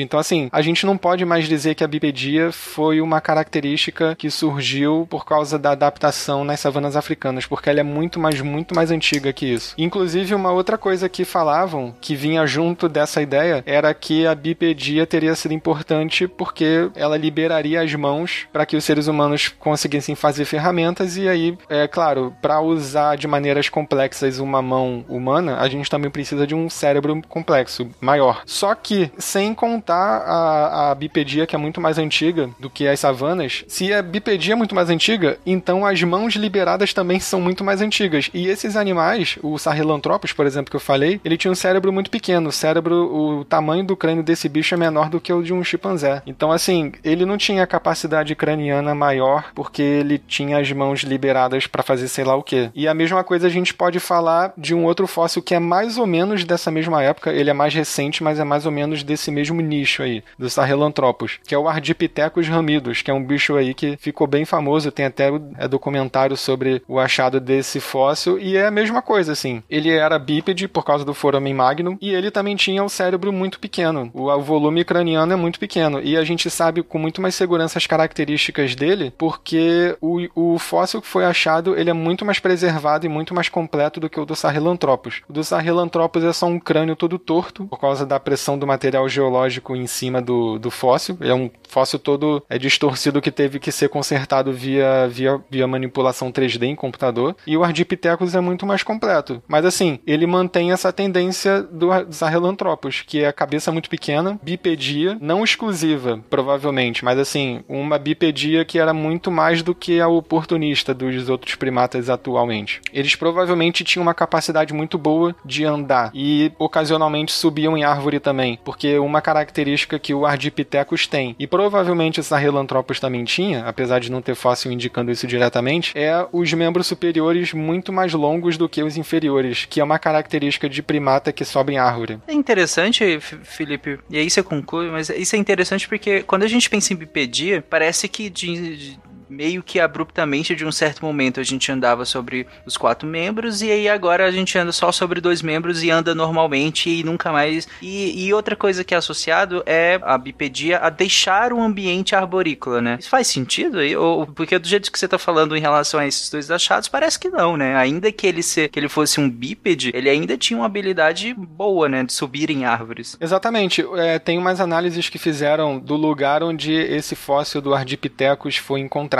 E aí parece que ele vivia num lugar é, de floresta, era um ambiente de floresta. Então, assim, é mais uma confirmação disso que eu tava falando, né? A bipedia, ela não surgiu como adaptação às savanas africanas. Ela surgiu antes, mas assim, ni- ninguém tem um palpite muito bom sobre por que que surgiu. É por que que teria sido adaptativo ser mais bípede num ambiente de floresta. Ninguém sabe muito bem, sim. Porque as características ambientais que começam a fazer mais sentido para adaptação do andar bípede, elas vêm muito muito mais, muito, muito depois do é, desses animais que a gente tá falando agora. Num ambiente de floresta não tem, é, eu pelo menos não consigo pensar numa vantagem muito grande em ser bípede, assim. A vantagem é justamente você conseguir subir árvore e pegar fruta e fugir de predador. Agora andar, realmente não sei. E ninguém sabe muito bem mesmo hoje em dia. Ainda não se tem uma ideia muito boa. Mas pensando que o, o bípede, ele ainda tem, por exemplo, esses que você citou, apesar de bípedes, ele, bípedes eles ainda tinham uma característica muito boa de, de subir em árvores, né? Então não é que ele perdeu essa característica, ele só se tornou um pouco mais bípede e o que pode sim, pode ser que signifique perder um pouco da habilidade de subir, mas não completamente. E aí pode ser o caso dele ter adquirido outras características também a reboque que se tornaram mais adaptativas do que nesse momento ser bípede ou não? Cara, então, é. Só, só a título de visualização, assim. Quando a gente fala do Ardipithecus ramidos, é como se a gente estivesse falando provavelmente. Assim, é, imagina um chimpanzé que em vez de andar meio de quatro, ele anda em pé igual um humano, assim. E os pés dele são igual pés de chimpanzé também. É tipo isso, o Ardipithecus ramidos. Ele é tipo um chimpanzé é, que anda em pé, assim. É meio que isso. E, e, e talvez ele tenha as pernas diferentes, né? Pra, porque para andar de maneira bípede não, não pode ter aquela perna de chimpanzé que faz o cara andar igual cowboy. É uma, uma perna diferente. Tem um jogo que foi lançado recentemente que ele é mais ou menos nessa época do Ardipithecus. Eu não sei se eles se inspiraram nesses fósseis e tal, devem ter tido alguma liberdade artística, mas eles se mant vocês mantiveram fiéis nesse, né, nesse visual de ser um, um hominídeo que não parece tão humano, lembra um pouco mais do chimpanzé, mas ainda é diferente. O jogo é o Ancestors, The, The Humankind Odyssey. Foi lançado no final do, do ano passado. E aí é um, um jogo de, de sobrevivência, né? Um jogo de survival que o objetivo é, é acompanhar a evolução dos hominídeos até acho que 2 milhões de anos. E aí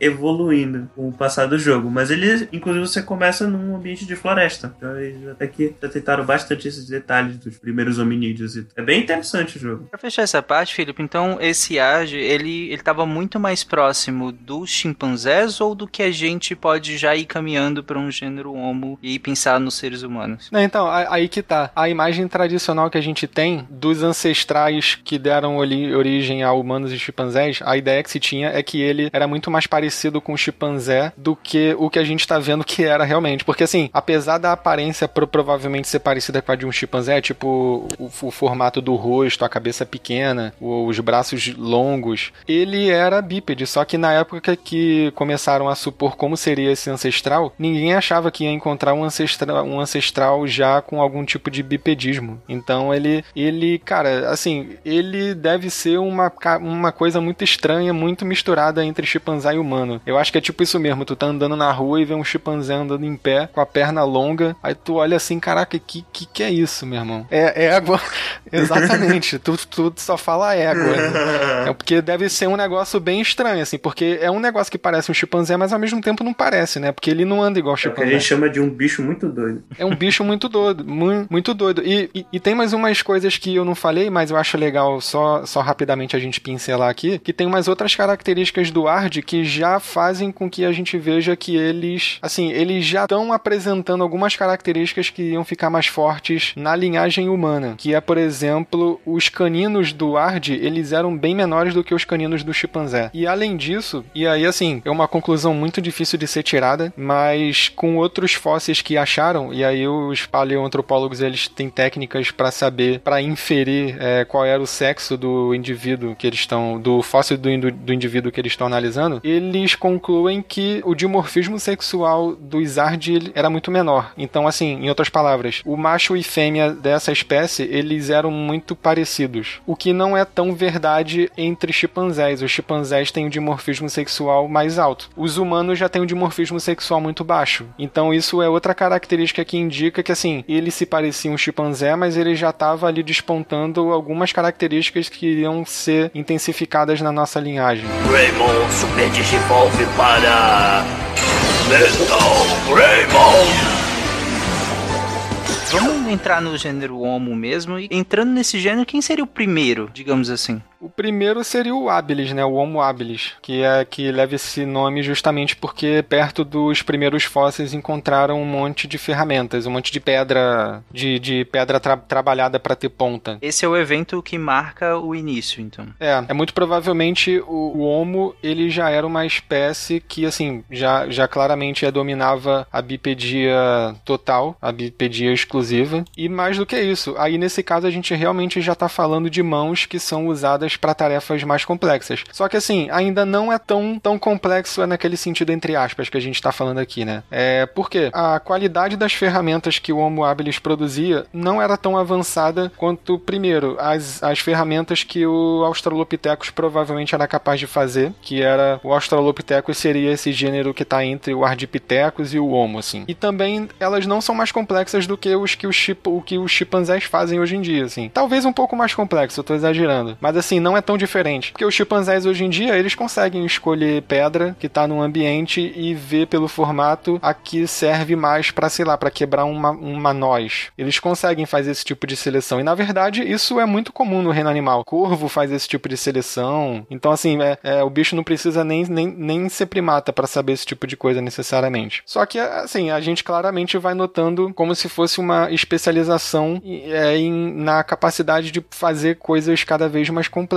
E, ela, e isso começa com o Habilis. Co começa lá meio timidamente no Habilis, mas claramente vai aumentando de complexidade. É interessante que, é, ainda que deu o nome, né, é, como você falou, já era uma habilidade que, que vinha se desenvolvendo em outras linhagens e, e até pensando nos próprios outros primatas, já se tem essa habilidade também, ainda que marque o início do gênero Homo, né? Sim. E aí, eu até esqueci de falar o mais óbvio. No Homo habilis, a gente já pode falar do cabeção. Então, assim, o bicho já, já tinha um Kengo respeitável já. Já tava pra, pra turma da Mônica, né? Já, já, já dava. E, e tem algumas outras características muito interessantes também. Uma delas é, é uma coisa que eu até não, não falei antes. Já tinha que fazer o boné customizado por causa do tamanho da cabeça. Sim. Pô, imagina fazer capacete, né? Foda. Ele não era tão habilidoso assim, era o Homo habilis, o de habilidade relativa. É, é, é. Não, então, mas o habilis, ele já tinha também umas outras modificações, além do cabeção, que estava presente nas outras espécies, mas não tá mais, que é o, prog, o prognatismo, que é, é o nome que se dá para essa face que é projetada para frente, assim. É... é a mandíbula que é avançada, né? Você tem, Isso. na verdade, tem, tem, tem, tem vários, né? Tem a mandíbula e tem a parte de cima, Isso, né? que é arcada superciliar. E tem graus diferentes, né? Mas a deles é as duas coisas, que é característico do rosto da, da face de um chimpanzé, se tu for ver. Só pra ficar claro, gente, a mandíbula, ela se articula com a maxila, né? A mandíbula é essa parte de baixo, essa parte mais articular em que realmente mexe. Ela articula na articulação temporomandibular com a maxila, que é essa parte de cima. Isso aí tá? pode ser um, outro ou os dois. Você tá falando que são os dois, no caso dos, dos primatas. Né? É, são os dois. Tem, tem até uma foto aí na pauta que a gente pode colocar no post depois pro ouvinte dar uma olhada no que eu tô falando aqui, que acho que fica melhor vendo mesmo. Isso tudo que eu tô falando aqui, acho que ficaria bem melhor se a gente pudesse estar mostrando as fotos. Mas é como se fosse a boca mais projetada, né, pra frente. É, exatamente, é um bico, assim, é, o bicho tem uma boca que é um, que é um bicão. Coitado do Marcel. O, o Homo e assim, os humanos claramente não têm essa característica. A- o nosso rosto é reto, ele é, ele é, ele é achatado. Tem exceções, como eu no caso, né? Eu, eu, fui- eu tive prognatismo. Tem exceções. Pô, o, o, o cara tá fazendo bullying com ele mesmo, É. né? Pô, vou deixar. Então, e- eu hoje tenho 7 placas de titânio e 39 parafusos de titânio na cara, né? Então por aí vocês tiram. Imagina um anão do World of Warcraft, do D&D, tipo, a cabeça é mais achatada também, mais compactada, sabe? O, o- a cara mais pra frente. Aham. Mais ou menos isso mesmo. É por aí. Então, assim, a- a- essa característica do rosto mais achatado começa aí. Ele já começa a ser claramente mais achatado. A característica da arcada, né? Que a gente tava falando lá, lá no início que o chimpanzé tem aquela arcada em formato de U e os humanos têm uma arcada mais em formato de parábola. No habilis, a gente já vê essa característica da arcada com característica de, de parábola. E os caninos bem menores, Também. né? Mais parecidos com a dentição, Caninos bem menores também. dentição humana. A atual. Exato. Então, assim, o, o habilis, ele, ele é o iniciozinho da linhagem do gênero Homo, na realidade. E aí, os fósseis que a gente identifica como pertencentes a outra espécie, eles já vão ter um exagero dessas essas características que eu tô falando agora. Então, assim, o nome do fóssil mais antigo do que o Homo habilis é o Homo erectus, que por muito tempo foi considerado o ancestral direto do Homo sapiens. Cerca de 1,8 milhões de anos atrás, talvez, ele viveu. É, pelo menos é a idade estimada do fóssil, de um dos fósseis. E aí, assim, ele já tem um corpo praticamente mo moderno. Só que é, é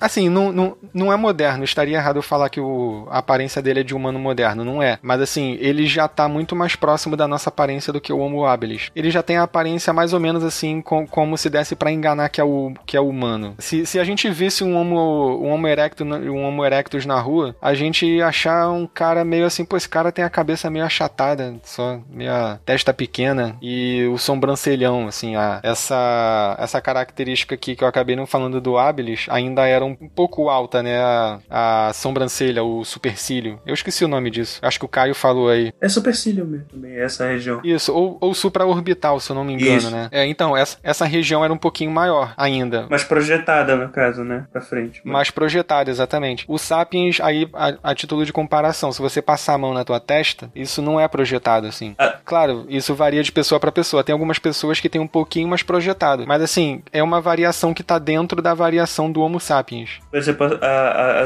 a, a tua arcada supraciliar não vai ser é, muito maior que a tua testa. O ouvinte agora, se botar a mão na testa, é, a, sua, a mão vai ficar basicamente reta. Não vai ficar muito curvada. Se fosse, se fosse o Homo habilis, a, a, mão ia ficar um pouco deitada em cima da testa, por conta da arcada supraciliar projetada. Cara, e aí assim, aí surge uma. No Homo erectus surge uma das características que a gente diria assim, que é uma característica distintivamente humana, que é o cosmopolitismo, assim. O Homo erectus foi a primeira espécie de hominídeo africano, na realidade de hominídeo no geral, porque só existia hominídeo na, na África. Assim, foi a primeira espécie de hominídeo a sair da África e ir para outros lugares. Então a gente encontra fóssil de Homo erectus na África mesmo, encontra na Europa, encontra na, no Oriente Médio, encontra na Ásia. Então, assim, o bicho era, era viajado. Saiu por aí explorando mesmo. E tinha uma coisa muito interessante em relação ao Homo erectus, que eu acho interessante falar agora. E assim, enquanto o Homo erectus estava seguindo uma linhagem que estava adaptada ao clima africano, que é quente, o homem de Neandertal ele vai, ele descende do Homo erectus ou do Homo heidelbergensis, que até hoje acho que tem um debate assim para dizer se o heidelbergensis é um erectus meio diferente ou se é outra espécie mesmo. Mas assim,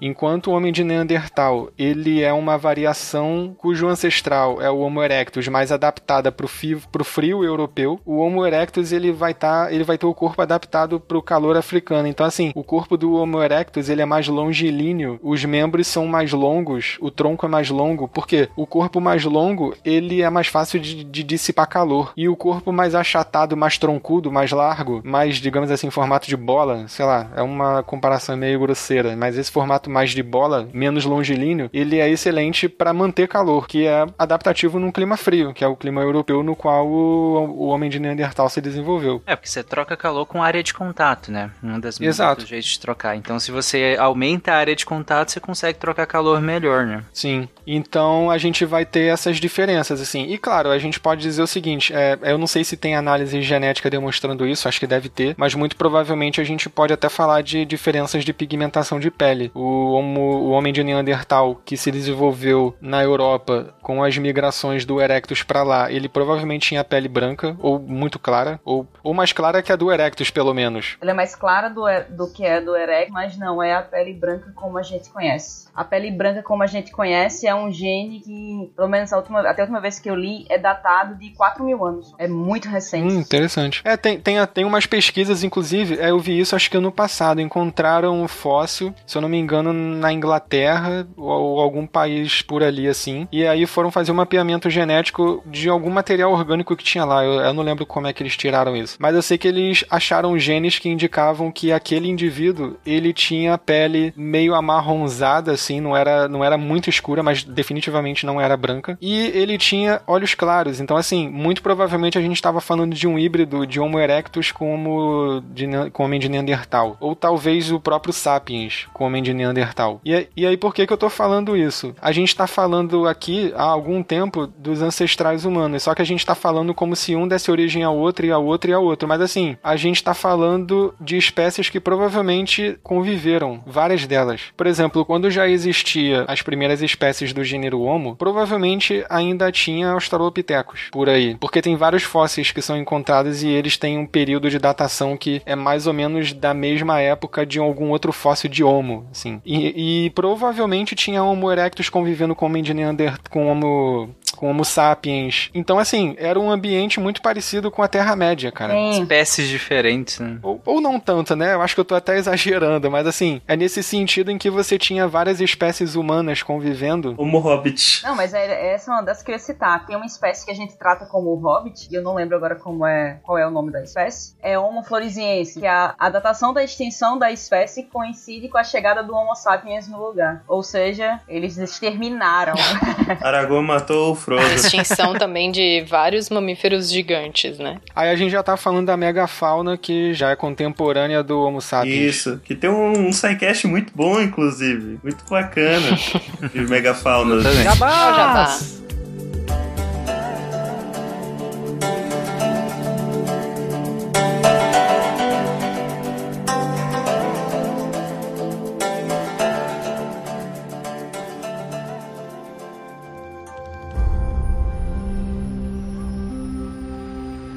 mas Felipe, a gente tá falando de algumas características, vamos avançar nessa, nessas espécies, dentro do, do gênero Homo, e vamos pegar algumas características que eu acho interessante, que é como a questão da dentição. Porque a dentição, ela não tá isolada do- de várias outras características, como o tamanho do cérebro, como outras demais características, porque eu acho que um ponto em comum, talvez, é a questão da alimentação. Como que a gente pode diferenciar essas, esse, eh, essas espécies pela questão da alimentação, dominação do fogo e, e aí provavelmente também a questão da arcada dentária? Cara, isso daí é bem interessante. Inclusive, vou, vou começar recomendando aqui um livro que a, a tradução dele é meio tosca, mas o livro é muito bom. A- O nome aqui em português ficou como Pegando Fogo, que é Realmente de parece reality show da Netflix, né? Pegando um... fogo sei e lá, pô, pelados. parece é, é, é spin-off de 50 tons de cinza, assim, né? Mas é um livro muito bom. O, o autor, ele, ele argumenta que várias dessas modificações anatômicas que a gente tá falando aqui no episódio,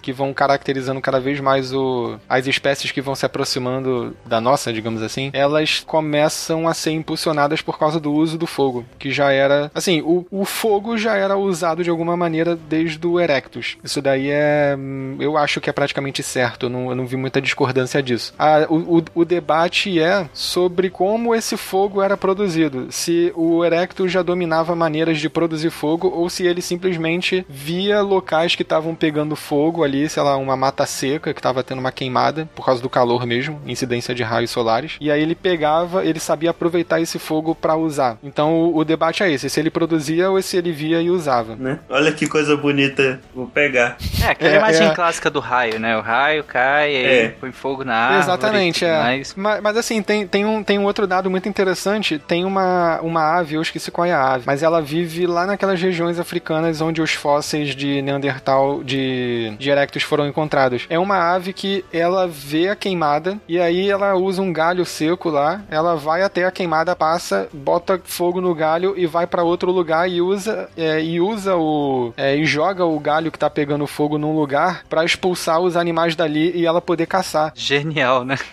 Pois é, então tem alguns pesquisadores que acham que o- os humanos podem ter aprendido a usar o fogo dessa maneira oportunista com outros animais que fazem isso. Porque não é só o Homo erectus que fazia isso, provavelmente.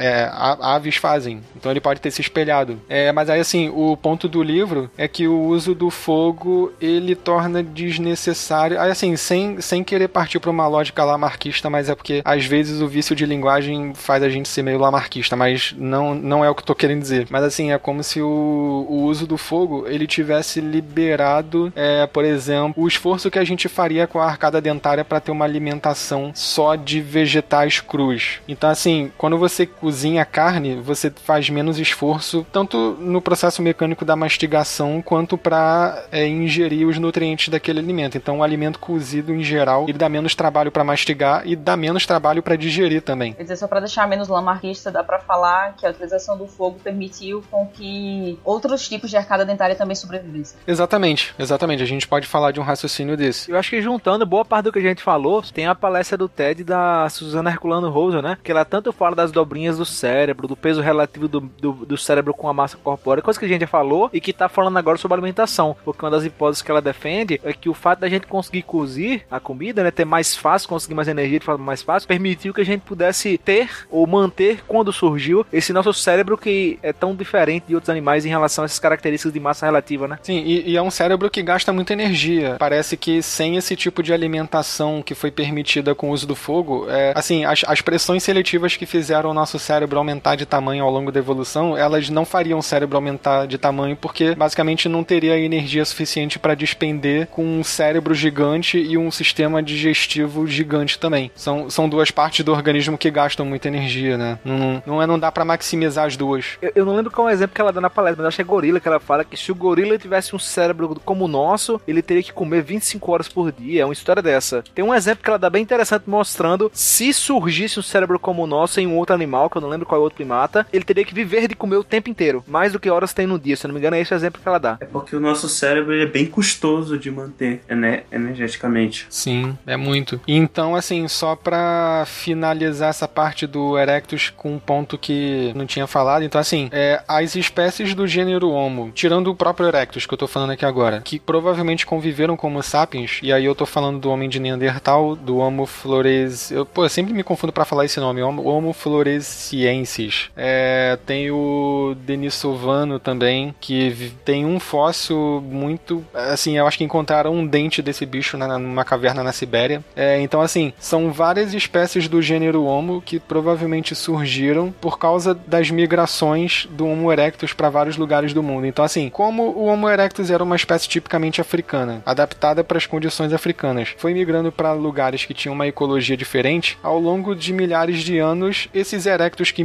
que migraram para outros lugares foram desenvolvendo novas características e se mais ou menos isolando reprodutivamente em relação a umas às outras. E quando eu falo relativamente, é, é, é relativamente é sobre o isolamento reprodutivo, é, é, é, relativamente mesmo, porque tem indícios de que o Homo sapiens é, teve relações sexuais com, com neandertais, tem indícios de que neandertais tiveram relações sexuais com os denisovanos. Então, assim, era, era um negócio meio Terra-média, mas meio Aragorn e. E a El falar que eu esqueci o nome. Elfa não, a Ro... Aragorn é a Rosinha, de repente. Rosinha. Essas hipóteses elas são interessantes porque, como você falou lá atrás, às vezes a gente seguindo esse caminho, né? Habilis, Erectus, Neandertalenses, parece que acaba um, surge o outro. Acaba um, surge o outro. Quando na verdade é muito mais. É, em vários momentos, várias dessas espécies conviveram, né? Acabam que coexistiram. E como uma se sobrepôs à outra, aí surgem hipóteses. Uma exterminou a outra e seguiu adiante, uma miscigenou com a outra e seguiu adiante, é, só que com predomínio da, da, dessa outra espécie. E aí, seja qual for a característica que gerou esse predomínio, e aí são hipóteses, é, né? É importante também lembrar que esse processo evolutivo, ele não surge de um único ponto. Você tem mutações que acabam gerando a mesma característica em diversas localizações, e aí você gera diversas formas diferentes, mas com características semelhantes. Né? Sim, exatamente. Por exemplo, é, eu lembrei de uma coisa aqui que eu acho que tem um pouco a ver com isso que a Cris falou, que são características que elas vão tendendo a surgir ao longo das linhagens, mas aí elas às vezes, entre aspas, elas regridem ou elas voltam a ser a apresentar um design mais antigo. É, por exemplo, é, eu falei aqui que quanto mais a gente se aproxima do Homo sapiens, mais a face vai se tornando reta. Só que quando a gente vai pro, homo, pro homem de Neandertal, a face deles não é reta, eles têm prognatismo também, porque isso tem a ver com adaptação para clima frio. Talvez, né, por ter um, um, uma projeção maior da, da, das vias nasais, isso seria importante porque lembrando que quando a gente inspira, a passagem do ar pela, por essas vias ele é aquecido, né, e ele precisa ser aquecido para que ele não, não chegue em temperatura muito baixa nas vias aéreas inferiores. Talvez por ter essa projeção na face um pouco maior, você tem um canal maior, um tempo maior de contato do ar que você inspira com a mucosa e aí ele acaba sendo aquecido porque a temperatura que nós temos internamente é maior, né? Imagina pessoal que mora em local frio que já teve chance de ir pra algum lugar frio, imagina que, que é pra evitar aquilo quando você respira muito forte, quando tá frio e, e começa a ter dor de cabeça, dor no olho por causa do ar frio. É mais ou menos isso, pra evitar esse tipo de coisa. É, não é aquela dor de cabeça de quando você toma sorvete, né? A ganglioneuralgia esfenopalatina, que aí é diferente. Mas enfim. Sim. Então, assim, só, só para colocar uns pingos nos is aí agora. Eu conheço muita gente que pensa que os neandertais são os ancestrais dos humanos. Só que na realidade, eles são como se fossem primos dos humanos, né? Porque eles, eles descendem do Homo erectus assim como a gente descende do Homo erectus. Assim como o Homo flores floresiensis também descende do Homo erectus. Então é como se fossem todos primos. Eles não são descendentes um do outro, eles são primos. Ah, isso é legal porque quando, de novo, quando a gente vai estudar, que a gente pensa, de, uh, até a ordem que nós seguimos aqui, né? O habilis, e aí o erectus, e aí o neanderthalensis, e aí agora nós vamos falar do, do, do sapiens. E aí fica, de novo, parece que um veio do outro, né? Ou um, ainda que, que tenham interagido, eles, como você falou, eles são primos porque não necessariamente o neanderthalensis neandertalenses é um ancestral dos sapiens, né? Sim. E, inclusive eles conviveram, né? Esses todos aí eles conviveram. Eles se encontraram em algum momento. Então, bom, se a gente já, já considerar que a gente já tá num período em que existe sapiens, que aí só para lembrar, o sapiens ele surge na África, dos Homo erectus que ficaram na África, que não migraram. Então, esses sapiens eles têm uma aparência que também está adaptada para é, os climas quentes africanos também. Então, eles tendem a ser mais longilíneos, etc, etc. E a gente vê o surgimento de algumas características que eram que ainda não tinham aparecido ainda no, nos ancestrais, que era que é, por exemplo, o formato de cabeça que a gente tem, em que parece é, assim, é um, é um formato de cabeça que primeiro ele é menos alongado para trás e ele não é redondo igual a cabeça do Neandertal. Se, se a gente vê a cabeça do Neandertal de trás, ela parece uma bola de futebol, ela é redonda assim. Se a gente vê a cabeça do, sei lá, a nossa cabeça, ela não é redonda. Ela, claro, ela é meio arredondada, mas assim, ela tem um formato meio longo para cima. Por quê? Porque isso acompanha o surgimento de uma testa mais protuberante, que é a consequência direta do nosso cérebro bem maior, especialmente o córtex pré-frontal. Então é inevitável ter esse formato de cabeça. E vocês sabem que tem o cabeça planistas, né? Quem acha que a cabeça é plana. não acredito que a cabeça é arredondada. Tá Era bom. só o que faltava. Pois é. Não, era só o que faltava que eu ia zoar o Caio, que ele tá num lugar que faz muito frio, e, e, e quando ele falou, ah, alguém teve muita chance, alguém teve chance de ir pra algum lugar muito frio, eu falei, você mora no lugar que tem um inverno mais compatível com o hemisfério norte. É. Realmente. Ah, Verdade. eu demorei um pouco para entender, mas agora eu entendi. Lembrei do Capitão América, eu entendi essa referência. Eu me segurei para falar Exatamente, essa. Exatamente, Caio que mora no Pará e aí. Greymon Super Digivolve para Metal Greymon! O Felipe estava trazendo essas características, né, que do, do Sapiens, do Sapiens, e que tem uma face um pouco mais reta, já perde aquela aquele tório suborbital, né, que é aquele supercílio gigante, né, protuberante, agora é muito mais, ele é muito mais fino, né, do, do que os anteriores, e, e até por conta da capacidade craniana ser maior, você tem uma testa mais alarga, alargada também, a, a questão da dentição também acaba sendo muito própria, até pela alimentação, a gente tinha até começado a comentar lá atrás, em relação ao uso do fogo, lembra toda vez que a gente cozinha algo, a gente concentra nutrientes, né? A gente concentra ca calorias. Antes a gente tinha um volume muito grande, é como você pega um filé de carne gigante e se você cozinha ele, ele reduz pra caramba. Isso é muito importante, porque quando ele reduz, é, o volume de comida que você vai consumir é menor, com a mesma quantidade nutricional, com a mesma quantidade de calorias do que você ia consumir antes. Só que agora um volume bem menor. Além disso, um volume bem menor, mas macio também. Então você não precisa mais de, de, de, de mastigar tanto desse trabalho dos, do, principalmente dos dentes molares, né? De fazer essa, essa mastigação tão intensa, né? E nem de rasgar tanto assim, que é o trabalho dos caninos. Você precisa ainda disso, mas não da maneira como você precisava quando você se alimentava de coisas cruas. Porque pensa, um bifão cru gigante, você precisa rasgar pra caramba aquilo lá e amassar pra caramba para conseguir mastigar bem para poder digerir aquilo tudo. Além da questão do- dos vegetais também, né? Que aí, quando a gente pensa nos vegetais crus e nos vegetais cozidos, essa questão da maciez fica ainda mais evidente, né? Um vegetal cru que você tinha que ficar lá mastigando, mastigando, mastigando, mastigando, agora você dá duas mastigadas, ele tá macio, você engole e tem a mesma quantidade de nutrientes que você tinha antes, mesma quantidade calórica que tinha antes. Então, você, isso tudo somado, você reduz muito o tempo que você demanda para que para se alimentar. E aí acaba, entre aspas, sobrando tempo, né? Inclusive, ao longo da história do desenvolvimento humano, vários momentos a gente teve esses pontos de ruptura em que a- aquelas ações que caracterizam esses pontos de ruptura são justamente no sentido de sobrar tempo, entre aspas, né? À medida que isso foi acontecendo, foi cada vez sobrando tempo mais e a gente foi investindo esse tempo socialmente, intelectualmente e tudo mais. Isso é algumas das hipóteses, claro, né? É, exatamente. Isso daí pode ter relação, inclusive, com as manifestações artísticas em, sei lá, a, a- arte rupestre que a gente vê, principalmente de cerca de 70, 40 mil anos pra cá, assim, é quando tem essa explosão artística nos sapiens que,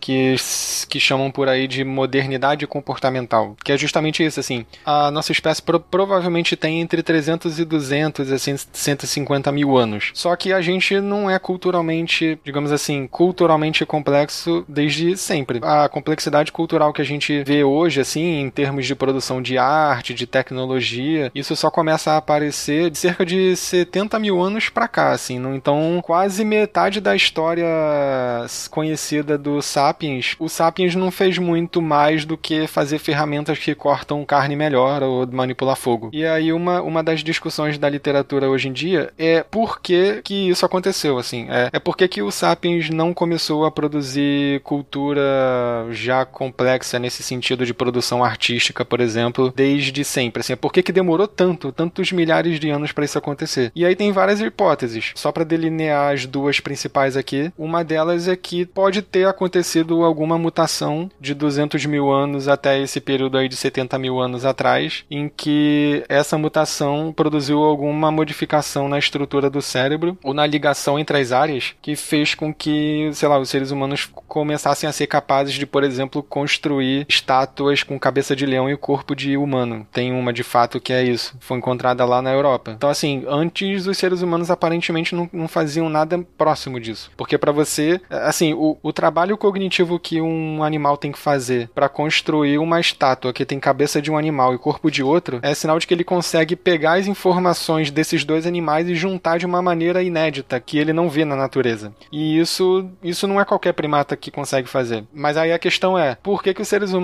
demoraram quase 100 mil anos para fazer isso pela primeira vez? Essa é a questão. Eles demoraram pra achar a, a ervinha. Aí, é, é, é, vai ver que não tinha a planta no, no lugar originalmente, né? Tem a evolução da, da comunicação. É, então, aí, aí uma, uma, uma das hipóteses, a outra, sem, sem ser essa da mutação, é justamente uma que se parece com isso que a Cris falou. Que é o seguinte, é, organicamente, é, anatomicamente, o sapiens arcaico, que é esse de 200 mil anos atrás, ele é idêntico a esse de 70 mil anos atrás que está produzindo leão com cabeça, com corpo de gente. A diferença é que esse tempo de quase 100 mil anos, ele foi o tempo necessário para que tivesse acumulação cultural suficiente e estabilidade ambiental suficiente para que as gerações seguintes pudessem escalonar produções culturais e fazendo coisas cada vez mais complexas, escalonando uma inovação cultural em cima da outra. Não sei se isso fica muito claro quando eu falo. Mas assim, vou, vou usar um exemplo. Imagina que a gente, sei lá, acabaram de, de descobrir as três leis de Newton. E aí, assim, a gente não tem avião, não tem nada disso. Só que, sei lá, o, o Newton, ele mora ali na minha esquina, assim. Aí ele morreu e o trabalho dele morreu com ele. E pouca gente conhece as três leis de Newton. Então, até que alguém possa usar esse trabalho para construir tecnologia baseado nessa descoberta da natureza, a gente vai ter que esperar que um outro Newton apareça para redescobrir de novo o que esse cara já tinha descoberto. Ou seja, é você não tem a acumulação de um conhecimento que vai gerar uma tecnologia porque alguém conheceu aquela coisa que o cara produziu e tá fazendo uma tecnologia em cima disso. Você tem o surgimento desse conhecimento várias vezes em lugares diferentes que não se comunicam. Então não tem como a cultura se tornar cada vez mais complexa assim. Imagina quantas maçãs não caíram à toa. Exatamente. maçã caiu na cabeça de todo mundo, né? Mas da, da, pra cair da do Newton pra gerar o que a gente tem hoje, né? Foi uma conjunção de fatores muito específicos. Pois é, sem esse acúmulo de acontecimentos, de alguém descobrir uma coisa e outra pessoa usar essa coisa para fazer outra coisa e outra coisa e outra coisa, sem esse acúmulo, a gente talvez não chegasse a coisas complexas que a gente tem hoje, assim. Isso, isso, isso pra gente hoje é meio óbvio, né? Só que se a gente for pensar na cultura rupestre, aí é menos óbvio que a gente precisa de um acúmulo pro cara produzir, sei lá, uma estátua. Mas, mas em tese precisaria. Esse acúmulo de cultura é bem, bem aceito, até porque uma das grandes características do Homo sapiens é ele conviver com uma população maior do que o Neandertal, o homem Neandertal, por exemplo. Ele vive com uma. A, a tribo dele é, é, bem maior do que o Neandertal. Então eles tiveram a possibilidade de criar uma cultura maior, de desenvolver essa cultura, de desenvolver uma linguagem mais complexa do que a dos, dos demais, das demais espécies. E, e esse acúmulo de cultura pode ter levado a isso. Sim, exatamente. É como se numa população mais numerosa você tivesse mais meios de difundir informação e produzir inovação também. E, e hoje em dia existe essa, essa relação mesmo, assim. É, parece que é, po populações mais numerosas e mais diversas têm uma, um índice de produção de inovação maior do que populações menores e mais homogêneas. Tanto que, se a gente for olhar para a história moderna, assim, quais são os grandes polos de invenção de coisas na história da humanidade? É Atenas, que era uma cidade extremamente cosmopolita, aceitava todo mundo entrando, entrando lá, por aí vai. É que se a gente pensar que cada pessoa tem uma limitação física mesmo, né, cognitiva, de apreensão de conhecimento e de uso disso, é, se eu junto duas pessoas, eu tenho duas capacidades ali, cada uma com a sua capacidade de entender o que se está se passando no ambiente, enfim, de construir conhecimento. Se eu juntar duas pessoas, é cada uma delas vai ter essa capacidade. Se eu junto três, eu já tenho três visões diferentes sobre a mesma coisa. E assim sucessivamente. Se eu junto um grupo muito grande, eu tenho visões diferentes, muito, é, muito diferentes. Eu tenho muitas mentes pensando diferente e pegando os estímulos do ambiente de maneira muito diferente. E isso junto pode gerar um conhecimento superior, né? É claro que eu, a partir do momento que a gente consegue reproduzir isso pro próximo com a escrita e tudo mais, isso se torna uma velocidade muito maior. Mas até então isso precisava realmente das mentes das pessoas se conectando para gerar um, um avanço, ainda que pequeno, mas muito importante, né? Eu acho que a gente pode pensar nisso da mesma forma que a gente pensa no próprio processo de evolução biológica, porque se a gente for pensar bem, assim, cada pessoa tá, tá produzindo conhecimento ou tá copiando conhecimentos que já existem. E aí, quanto mais pessoas você tem fazendo isso, mais cópias você tem e, consequentemente, mais é, cópias, entre aspas, erradas ou cópias que saíram diferente você, é, diferentes você gera. E aí, com isso, você vai gerando inovações no conhecimento com base nisso que alguém pegou, pensou diferente e reproduziu de maneira diferente. E aí você vai escalonando esse processo até que você tem toda uma mega inovação com base nisso. Assim, é tipo o próprio processo de evolução biológica, em que você tem a, a, a cópia dos genes e aí os erros dessas cópias vão gerando novas características e etc, etc. É praticamente o mesmo algoritmo, assim, que está em jogo. Só para explicar um pouco o, o que eu falei daquela questão do, do gene da, da pele branca, como a gente conhece, que é, surgiu há só 4 mil anos. 4 mil anos é algo bem, bem. É um tempo, é um tempo bem recente. É bem recente. Isso é um bom exemplo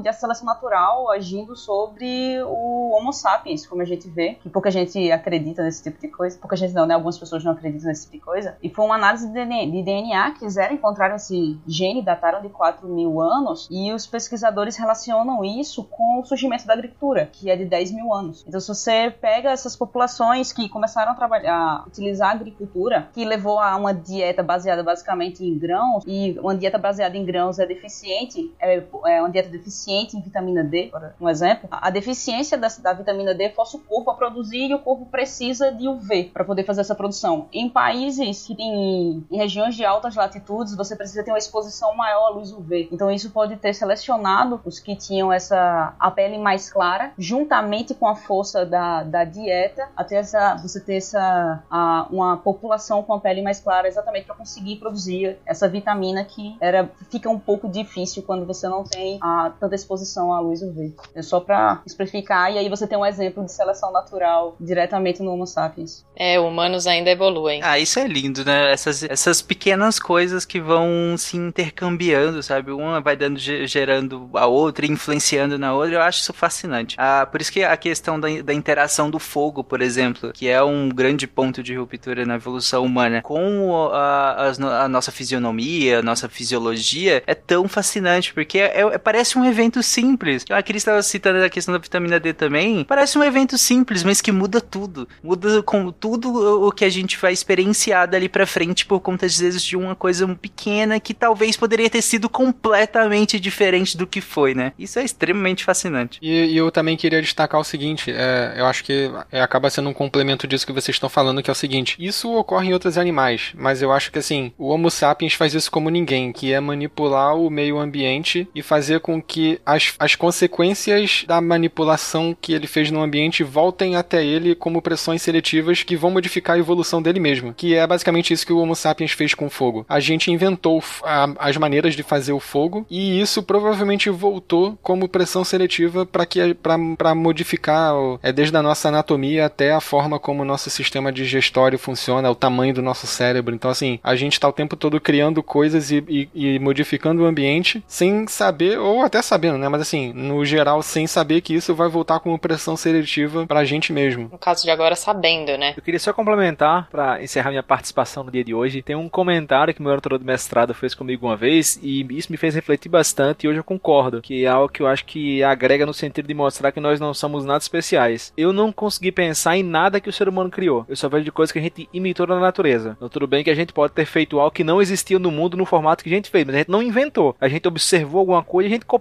Então, as redes neurais artificiais que a gente cria na computação, por exemplo, o ser humano inventou, mas ele copiou baseado nas redes neurais que a gente observa na natureza. Então, assim, até essa questão da gente inventar, criar é um pouco polêmico, de certo modo, porque a gente, na verdade, imita a natureza, talvez adapta para um outro contexto, mas a gente não tira nada da cartola, como se a gente tivesse de fato inventado, né? A gente observa e repete. Então, nós somos excelentes imitadores. É, a gente pega coisas que existem e recombina. A, a gente faz recombinação de coisas que já existem, né? Mas ouvinte, coitado do ouvinte que tá ouvindo a gente agora e achando que ele não é especial. Você é especial, mano, ouvinte. Você é ouvinte do SciCast, você tem empatia pelos outros. Você é especial. Boa. E com essas últimas falas eu encerro esse episódio. E essa fala do- do Marcel eu achei muito legal, porque realmente a gente coloca em perspectiva: nós somos animais, gente. Isso não é demérito algum, isso é Não, fascinante. isso é animal, pô, isso é show de bola. Não sei como é que é, mas no Nordeste também os animais é uma coisa positiva. Aprender com base em copiar e em observar outras espécies é o que nos faz humanos e é o que nos faz animais também. E isso é fascinante, gente. Não é nenhum um demérito. E é isso. Então eu queria falar que. Eu não sei se é exagero da minha parte, mas eu acho que Prometeu estava certo. Eu acho que os seres humanos estão se tornando bebês gigantes e musculosos. O SciCast, ao invés de evoluir, voltou pro episódio 1. A gente tá ferrado. Exatamente.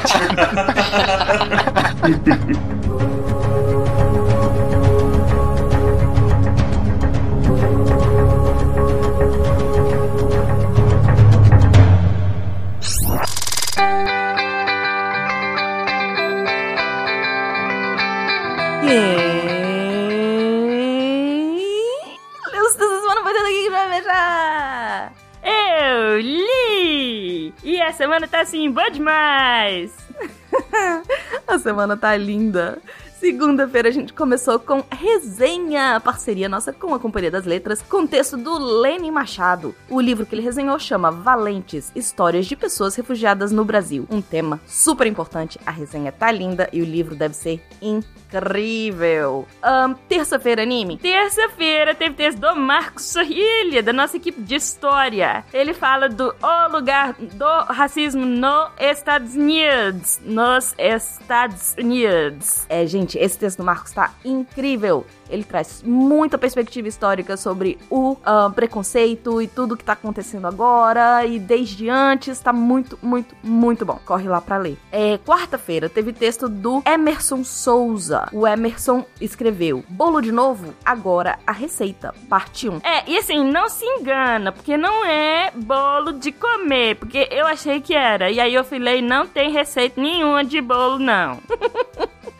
Não, gente. O bolo é porque tem um outro texto do Emerson que fala disso e que tá muito bom, inclusive, da nossa semana de inteligência artificial. Mas não vou dar spoiler. Nesse daqui ele só traz receita de coisas super comuns que a gente a princípio aprende na escola e que eu nunca aprendi e daquele jeito teria sido muito mais fácil. Enfim, vale muito a pena. Corre lá para ler o texto do Emerson Souza. Depois, na quinta, a gente teve texto da Isabela Simeão. Como é que chama, anime? O monitoramento do esgoto doméstico como ferramenta de mapeamento da Covid-19. Gente, esse texto, eu nunca tinha parado pra pensar nisso. É genial, genial. Como que as pessoas estão mapeando a Covid através do esgoto. Show de bola, a Isabela é incrível. Sexta-feira, saindo aí fresquinho às 10 da manhã para você, tem texto da Michele Mantovani, mais uma resenha linda com, da nossa parceria com a Companhia das Letras. Ela resenhou o que, Nime? Ela resenhou A Máquina do Tempo. E assim, é um livro de muito velho, assim, é um livro de muito tempo atrás. E aí, ela, ela fala assim: quem sabe se o Einstein não é tipo filho dele mesmo, e aí ele que inventou o livro, ou ele leu o livro tá bom, Nime. deixa, deixa pra lá. Gente, o texto é incrível, incrível. A resenha tá muito boa. Vão lá ler. É isso. É, todos esses textos você encontra em www.deviante.com.br. Se você tem interesse em se tornar um redator deviante, é só mandar e-mail para contato.sicast.com.br. Aqui é a Debbie Cabral, editora do portal, apagando a luz da Torre Deviante. E anime!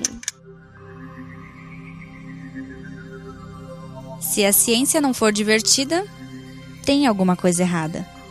Tem que ser divertida. A coisa mais divertida que tem é a ciência.